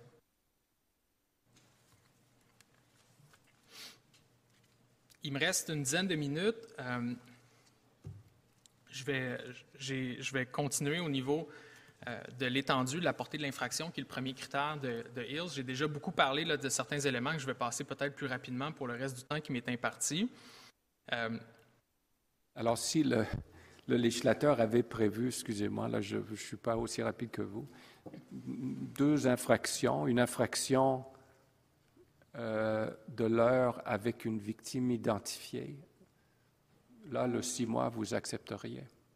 Je ne dis pas que je l'accepterais. Là. Je pense qu'il faudrait qu'on regarde dans chacun des, faits. Là. Ben, j'essaie de, saisir le, ben, la portée de votre mais c'est que c'est une, des, c'est une des circonstances à tenir compte, M. le juge Casirard, c'est qu'il faut regarder la portée de l'infraction et dans laquelle mesure cette infraction-là sous-tend à la base, regardez Hillback, on va, je vais revenir en arrière, au paragraphe 58, on va vous parler de deux victimes réelles et du fait que l'infraction comme telle exige la présence de victimes. Je ne vous dis pas que le leurre informatique ne doit pas être condamné. C'est pas ça. Mais respectueusement soumis, je, pense que ça revient un peu à, la différence que je vous soumettais avec la, la RIF c'est que de dire que les crimes contre les enfants, c'est moralement répréhensible, ça doit être sanctionné, les peines doivent être augmentées, c'est grave. Il faut arrêter d'y voir des circonstances atténuantes où il n'y en a pas, ou une absence de facteurs aggravants où il y en a. Ça ne veut pas dire automatiquement que tous les cas vont nécessairement justifier l'imposition d'une peine de six mois parce que tout le monde est à la base aussi moralement blâmable et il y a un seuil minimal qui mérite pour tout le monde un six mois d'incarcération. Et c'est là, je pense, la différence importante, puis l'importance de regarder la portée de l'infraction. Il y a toujours un risque raisonnablement prévisible qui est, je, prends l'exemple de, euh, on peut prendre l'exemple de ce que M. le juge Rose soumettait hier, par exemple, le texto ambigu qui est envoyé par quelqu'un, on sait, on sait même pas, parce que cette personne va même un jour comprendre le sens de ce texto-là? Mais peut-être qu'elle va le comprendre un jour. Il faut raisonnablement prévoir la possibilité que, non pas maintenant, mais un jour, ce texto-là fasse l'objet d'une compréhension et que la victime subisse potentiellement un préjudice. Est-ce à dire qu'il y a un préjudice réel automatique dans ce dossier-là? Au même titre que le crime de vol qualifié, qu'il y a toujours une victime, une victime réelle, je vous soumets respectueusement que, que ce n'est pas le cas. Ah, et vous, vous, ne tombez pas dans le panneau, sans doute pas, que la Cour a souligné dans Friesen que le leurre d'enfant ne doit jamais être considéré comme un crime sans victime et que le contrevenant ne peut pas bénéficier du fait qu'il s'agissait d'une opération policière. C'est exact, Monsieur le juge. Puis la Cour poursuit en disant que l'absence de victime est un facteur pertinent, quoi qu'on ne doive pas lui accorder un poids trop important. Et c'est ce que je vous soumets respectueusement, c'est que l'absence de préjudice réel est un facteur qui est pertinent à l'analyse. Est-ce que ça doit se transformer en facteur atténuant? Non. Est-ce que ça doit être déterminant pour dire on envoie cette personne-là dans la collectivité parce qu'il n'y a pas eu de victime réelle? Non. Mais si dans l'ensemble des facteurs de Hills, la portée de l'infraction, l'effet sur le délinquant et la sanction et ses objectifs, il faut que ce soit tenu, en compte, eu égard à l'ensemble des facteurs qui sont, les nôtres. Moi, j'ai une question. Euh, sur, sur euh, l'obligation pour euh, le leur d'avoir une communication sur télécommunication. C'est-à-dire, dans l'arrêt Melrose que vous avez cité, euh, les personnes ont parlé une avec l'autre en personne. Et qu'est-ce qu'on va faire avec ça? On peut avoir en personne une manipulation euh, sévère, psychologique mais si c'est juste un, un petit euh, communication d'inviter un, tel crime euh, agissant, c'est criminel dans le sens de la loi. Qu'est-ce qu'on va faire avec ce fait? Bien, je pense que ça revient encore, Madame la juge Martin, à, l'évaluation de la portée de l'infraction, puis de regarder est-ce que c'est normal qu'indistinctement, on doive appliquer la peine minimale de six mois pour l'accusé qui est dans une manipulation monstrueuse en personne, ou même, même par écrit? Il peut avoir une manipulation comme vous le décrivez par écrit. Maintenant, ce n'est pas de créditer à l'accusé le fait de ne pas l'avoir manipulé, mais c'est qu'il faut regarder quand même la portée de l'infraction. Il faut se dire, cet accusé-là, qui a un trouble cognitif quelconque, par exemple, prenez Dubé, Gravel et Pruvot, OK? Ils ont 18, ils ont 21 ans, ils sont sous l'effet de la drogue, la boisson. Ils ont des problèmes d'immaturité affective, mais ils ne sont pas en soi dans une situation de déficit cognitif.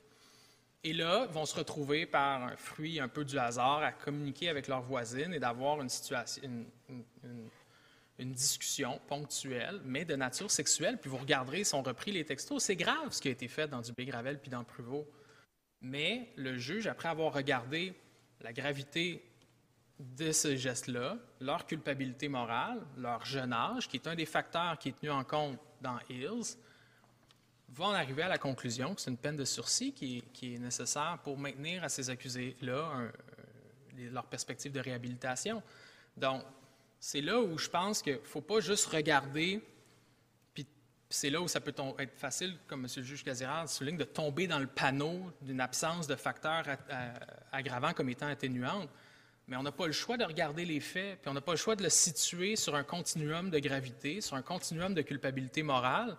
Et une fois qu'on a fixé ça, une fois qu'on a appliqué les principes de détermination de la peine et qu'on a trouvé une sentence appropriée, on se dit maintenant, est-ce que la société serait choquée de savoir que cette peine-là, on ne peut pas la donner parce que c'est six mois minimum?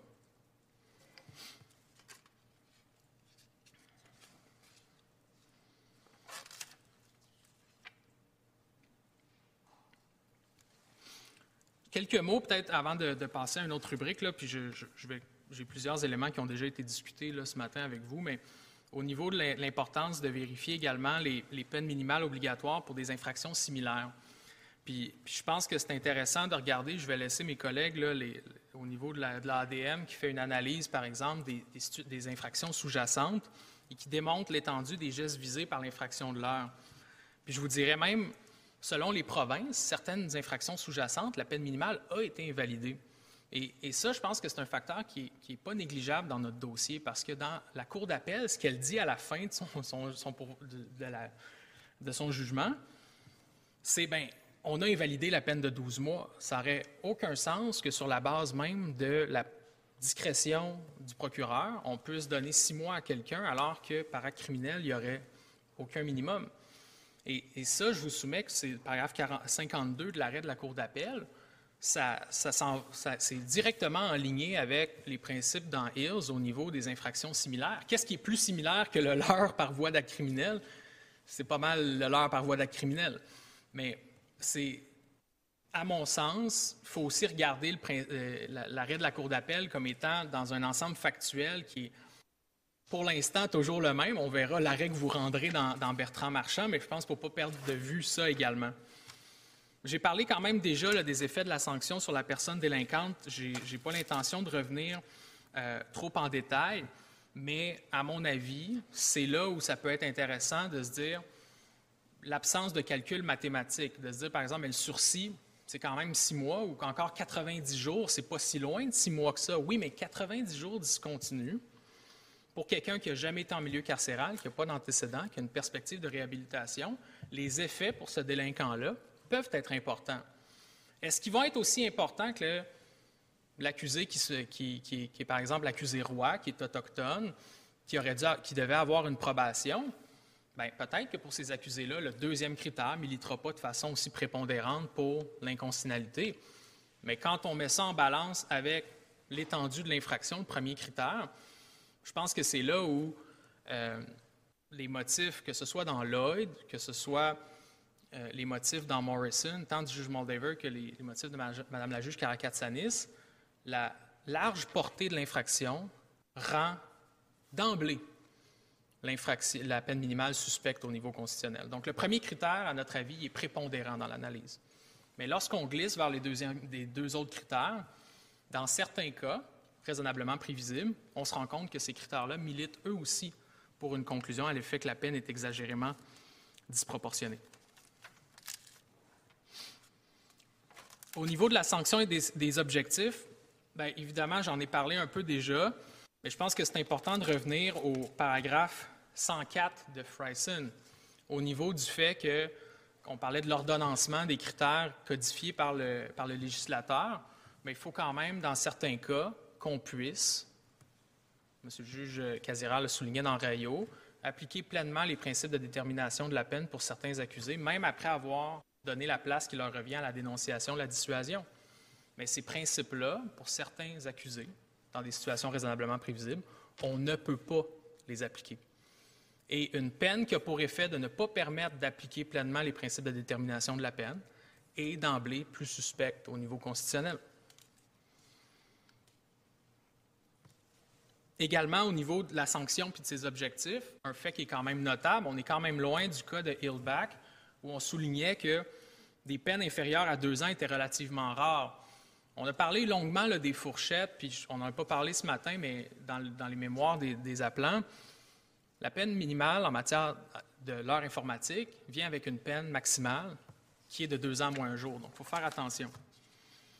Alors, pour la dernière minute qui, me reste, mesdames, messieurs les juges, euh, je vous soumets respectueusement que même au niveau du troisième critère, même au niveau de la sanction et des objectifs, même après avoir donné la place qui leur revient à la dénonciation, à la dissuasion, il faut quand même se demander si la société serait choquée de voir que M. Grenier, M. Deren, M. Melrose sont envoyés en prison alors qu'ils ont une perspective de réhabilitation, un risque d'être intimidés à l'intérieur des murs, et ce, au seul motif que c'est ce que le Parlement a décidé. Il faut donc être différent par, rapport à ses choix.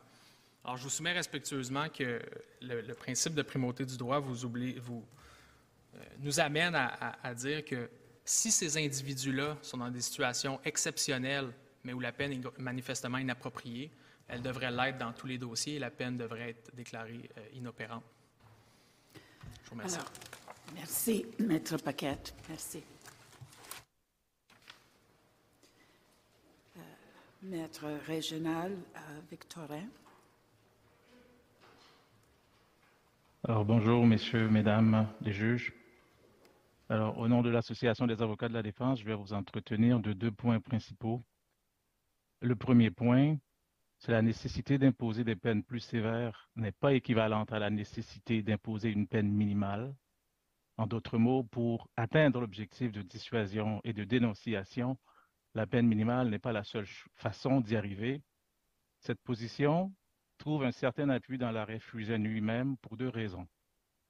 Premièrement, la Cour réaffirme la proportionnalité comme principe cardinal en matière d'imposition de peine, même dans le cas d'infraction d'ordre sexuel envers des enfants, la peine doit toujours être proportionnelle à la gravité de l'infraction et au degré de responsabilité du délinquant.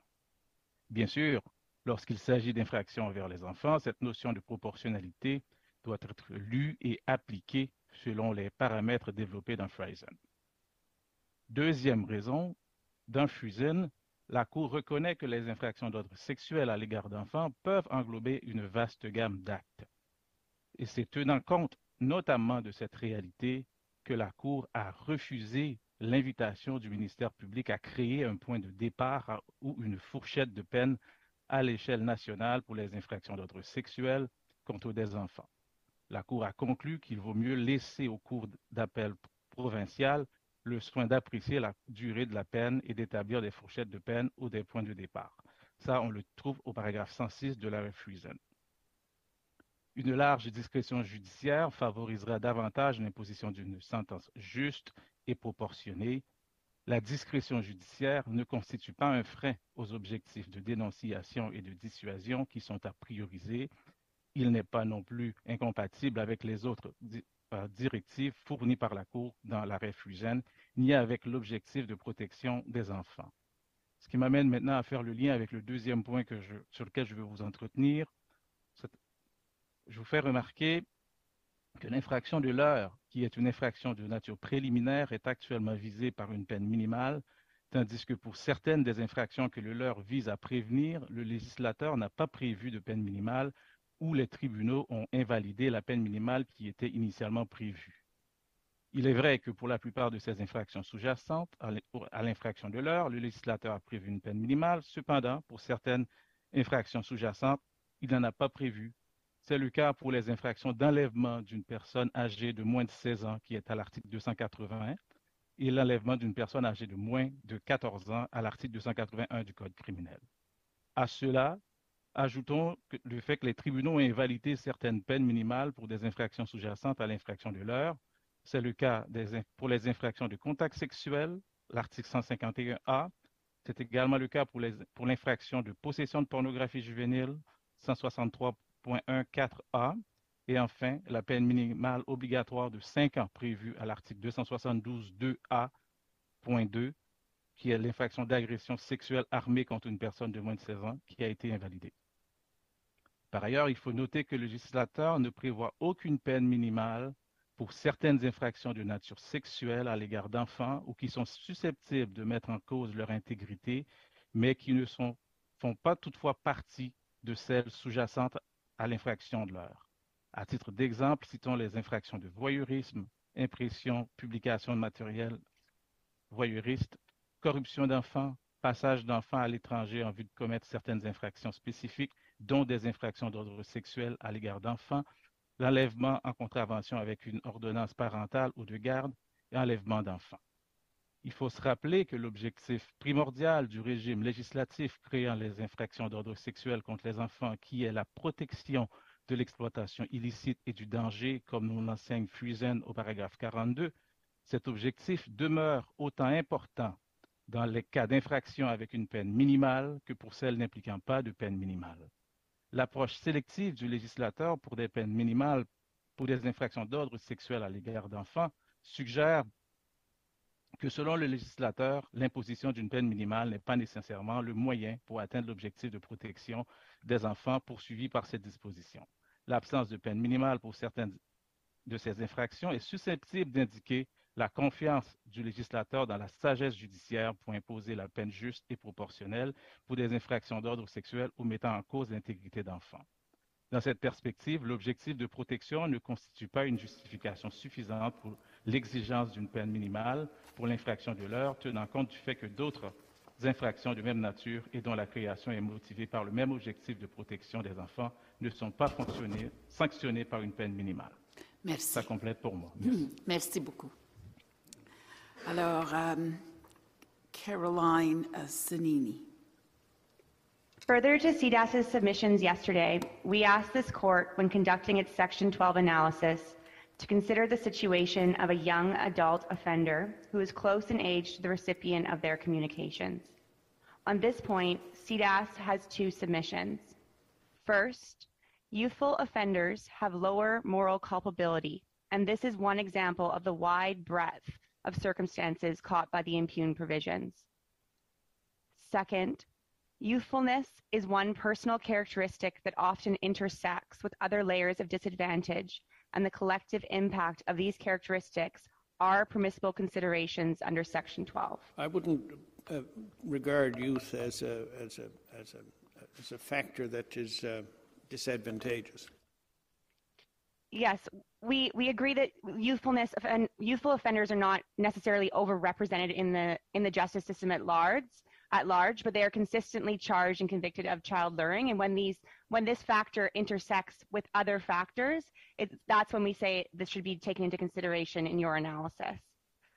So um, the breadth of conduct and culpability captured by the impugned provisions is was noted by Justice Moldaver in Morrison. He stated that Section 172.1 scope encompasses situations potentially ranging from a single text message sent by a 21-year-old young adult to a 15-year-old adolescent to those involving numerous conversations taking place over weeks or months between a middle-aged mature adult and a 13-year-old child we submit that it's well recognized that younger offenders have reduced moral culpability when compared with their more adult co- counterparts. This includes offenders who are just beyond the cusp of adulthood. As this court recognized in DB, young offenders are entitled to different treatment under the law because age plays a role in the development of judgment and moral sophistication. Youthful offenders are more likely to be immature, impulsive, and to lack judgment. Given these considerations, case law has highlighted how rehabilitation is regularly, regularly seen as a primary sentencing objective for these offenders. We say there's a fine line between offenders who have just passed into the age of majority and their teenage counterparts. For new adults, rehabilitation is still a key objective in sentencing. And as the Man- Manitoba Court of Appeal noted in Leask, the transition from statutorily defined young person to adult should not be marked by an immediate abandonment of rehabilitation as the primary goal for such offenders. As the age disparity between an offender and a victim increases, so do factors that lead to more significant moral culpability and bear on the gravity of the offense. Those factors logically bear less weight when the age disparity is narrow. So we say that judges typically account for these considerations through their discretion in sentencing, and they may also account for them pursuant to the close in age exception in the criminal code, which applies to other sex offenses. This exception does not necessarily apply to, to child luring itself, which is inchoate. It also does not apply to the reasonable hypothetical posed by Justice Martin in relation to the hypothetical from John. As the court recognized in that case, the only possible exception would be the private use exception set out in Sharp. However, that exception did not apply in that scenario because the sex at issue was forwarded on to a friend recognizing the absence of that defense to the hypothetical, the mandatory minimum sentence in John was struck. We say that if luring is added to that hypothetical, the same considerations apply with respect to the unconstitutionality of the minimum sentences at issue. Mandatory minimum sentences preclude a sentencing judge from exercising their discretion in order to meaningfully take into account an offender's youthfulness and prospects for rehabilitation. CDAS agrees that in criminalizing this conduct, Parliament was required to draw the line somewhere. That decision must be accorded deference. However, any such attendant punishments still must accord with Section 12 of the Charter. Where a sentence is imposed on a young adult offender whose conduct lies at the lesser spectrum of culpability covered by the impugned provisions, it may be constitutionally infirm. We note also that this factor should be considered in the Section 12 analysis, as I've mentioned, along with other reasonably foreseeable layers of disadvantage that may intersect. These include the possibilities of cognitive impairments, indigeneity, and offenders who themselves may have been subject to abuse in the past. Some of those intersecting factors were recognized by Justice Karakatsanis in her concurring reasons in Morrison. Thank you. Thank you. Uh, réplique?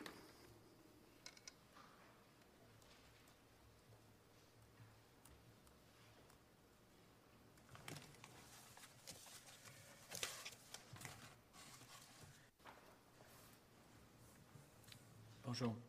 Euh, le principal désaccord, je pense, repose sur euh, le fait, pour les intimés, qu'il pourrait avoir des cas où il n'y a pas de, culpabilité morale, ou du moins qu'il y a un comportement qui n'est pas blâmable. Et je pense que c'est le nerf du dossier, parce qu'ici, pour nous, avec l'intention spécifique de la mensrea, il y a toujours un comportement blâmable.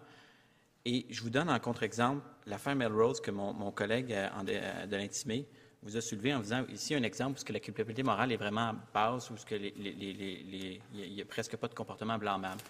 Et selon moi, c'est une, une, erreur ici du juge dans l'affaire Melrose, puisqu'il a encore mélangé entre la gravité de l'infraction et les circonstances personnelles.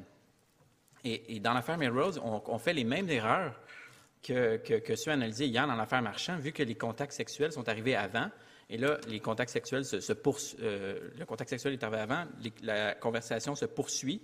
On fait des références à avoir un enfant, à planifier d'autres, euh, euh, contacts sexuels. Et le juge vient dire que ce n'est pas un comportement hautement blâmable, que la, culpabilité morale est réduite parce qu'il il, voulait exprimer ses sentiments et ses émotions. Et, et, vous retrouvez ça au paragraphe, entre autres, 336, 337. Et je pense que c'est là l'erreur. C'est encore une mauvaise compréhension puisque euh, l'acte est, arrivé par la suite.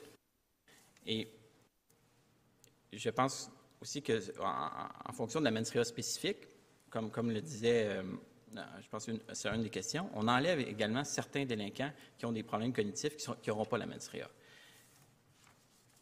Dans tous les cas, nous pensons que la peine appropriée, c'est une peine d'emprisonnement. subsidiairement, si vous concluez ici qu'il y aura des cas avec une culpabilité morale réduite qui n'attraperont pas une peine d'emprisonnement, alors la prochaine question est de se poser, mais quelle est la peine appropriée pour ces délinquants-là? Et ça serait probablement l'emprisonnement dans la collectivité. Je vous soumets qu'une probation ou une sentence suspendue serait vraiment complètement éloignée des objectifs ici. Alors, de manière subsidiaire, parce que pensons que c'est une peine d'emprisonnement qui est dans tous les cas appropriée, mais si c'est une peine d'emprisonnement dans la collectivité qui est appropriée. La différence entre une peine d'emprisonnement ferme, ici, d'une durée de, de 6 ou 12 mois, conclure que ce serait exagérément disproportionné, je vous soumets que ce serait incohérent avec l'arrêt Charma de votre cour.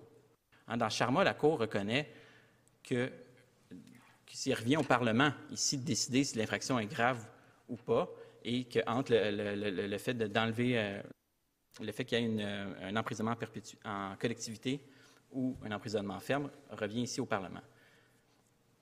Ici, on applique ça avec le raisonnement dans Hillback, où ce que la Cour mentionne pour, sauver la peine qui était sévère, très sévère dans Hillback, où ce que le besoin de dénonciation la, gravité, et, le besoin de dénonciation et de dissuasion est en fonction de la gravité. C'est au paragraphe 65.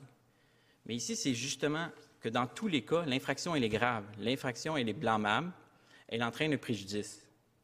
Et les circonstances personnelles sont dans un deuxième temps.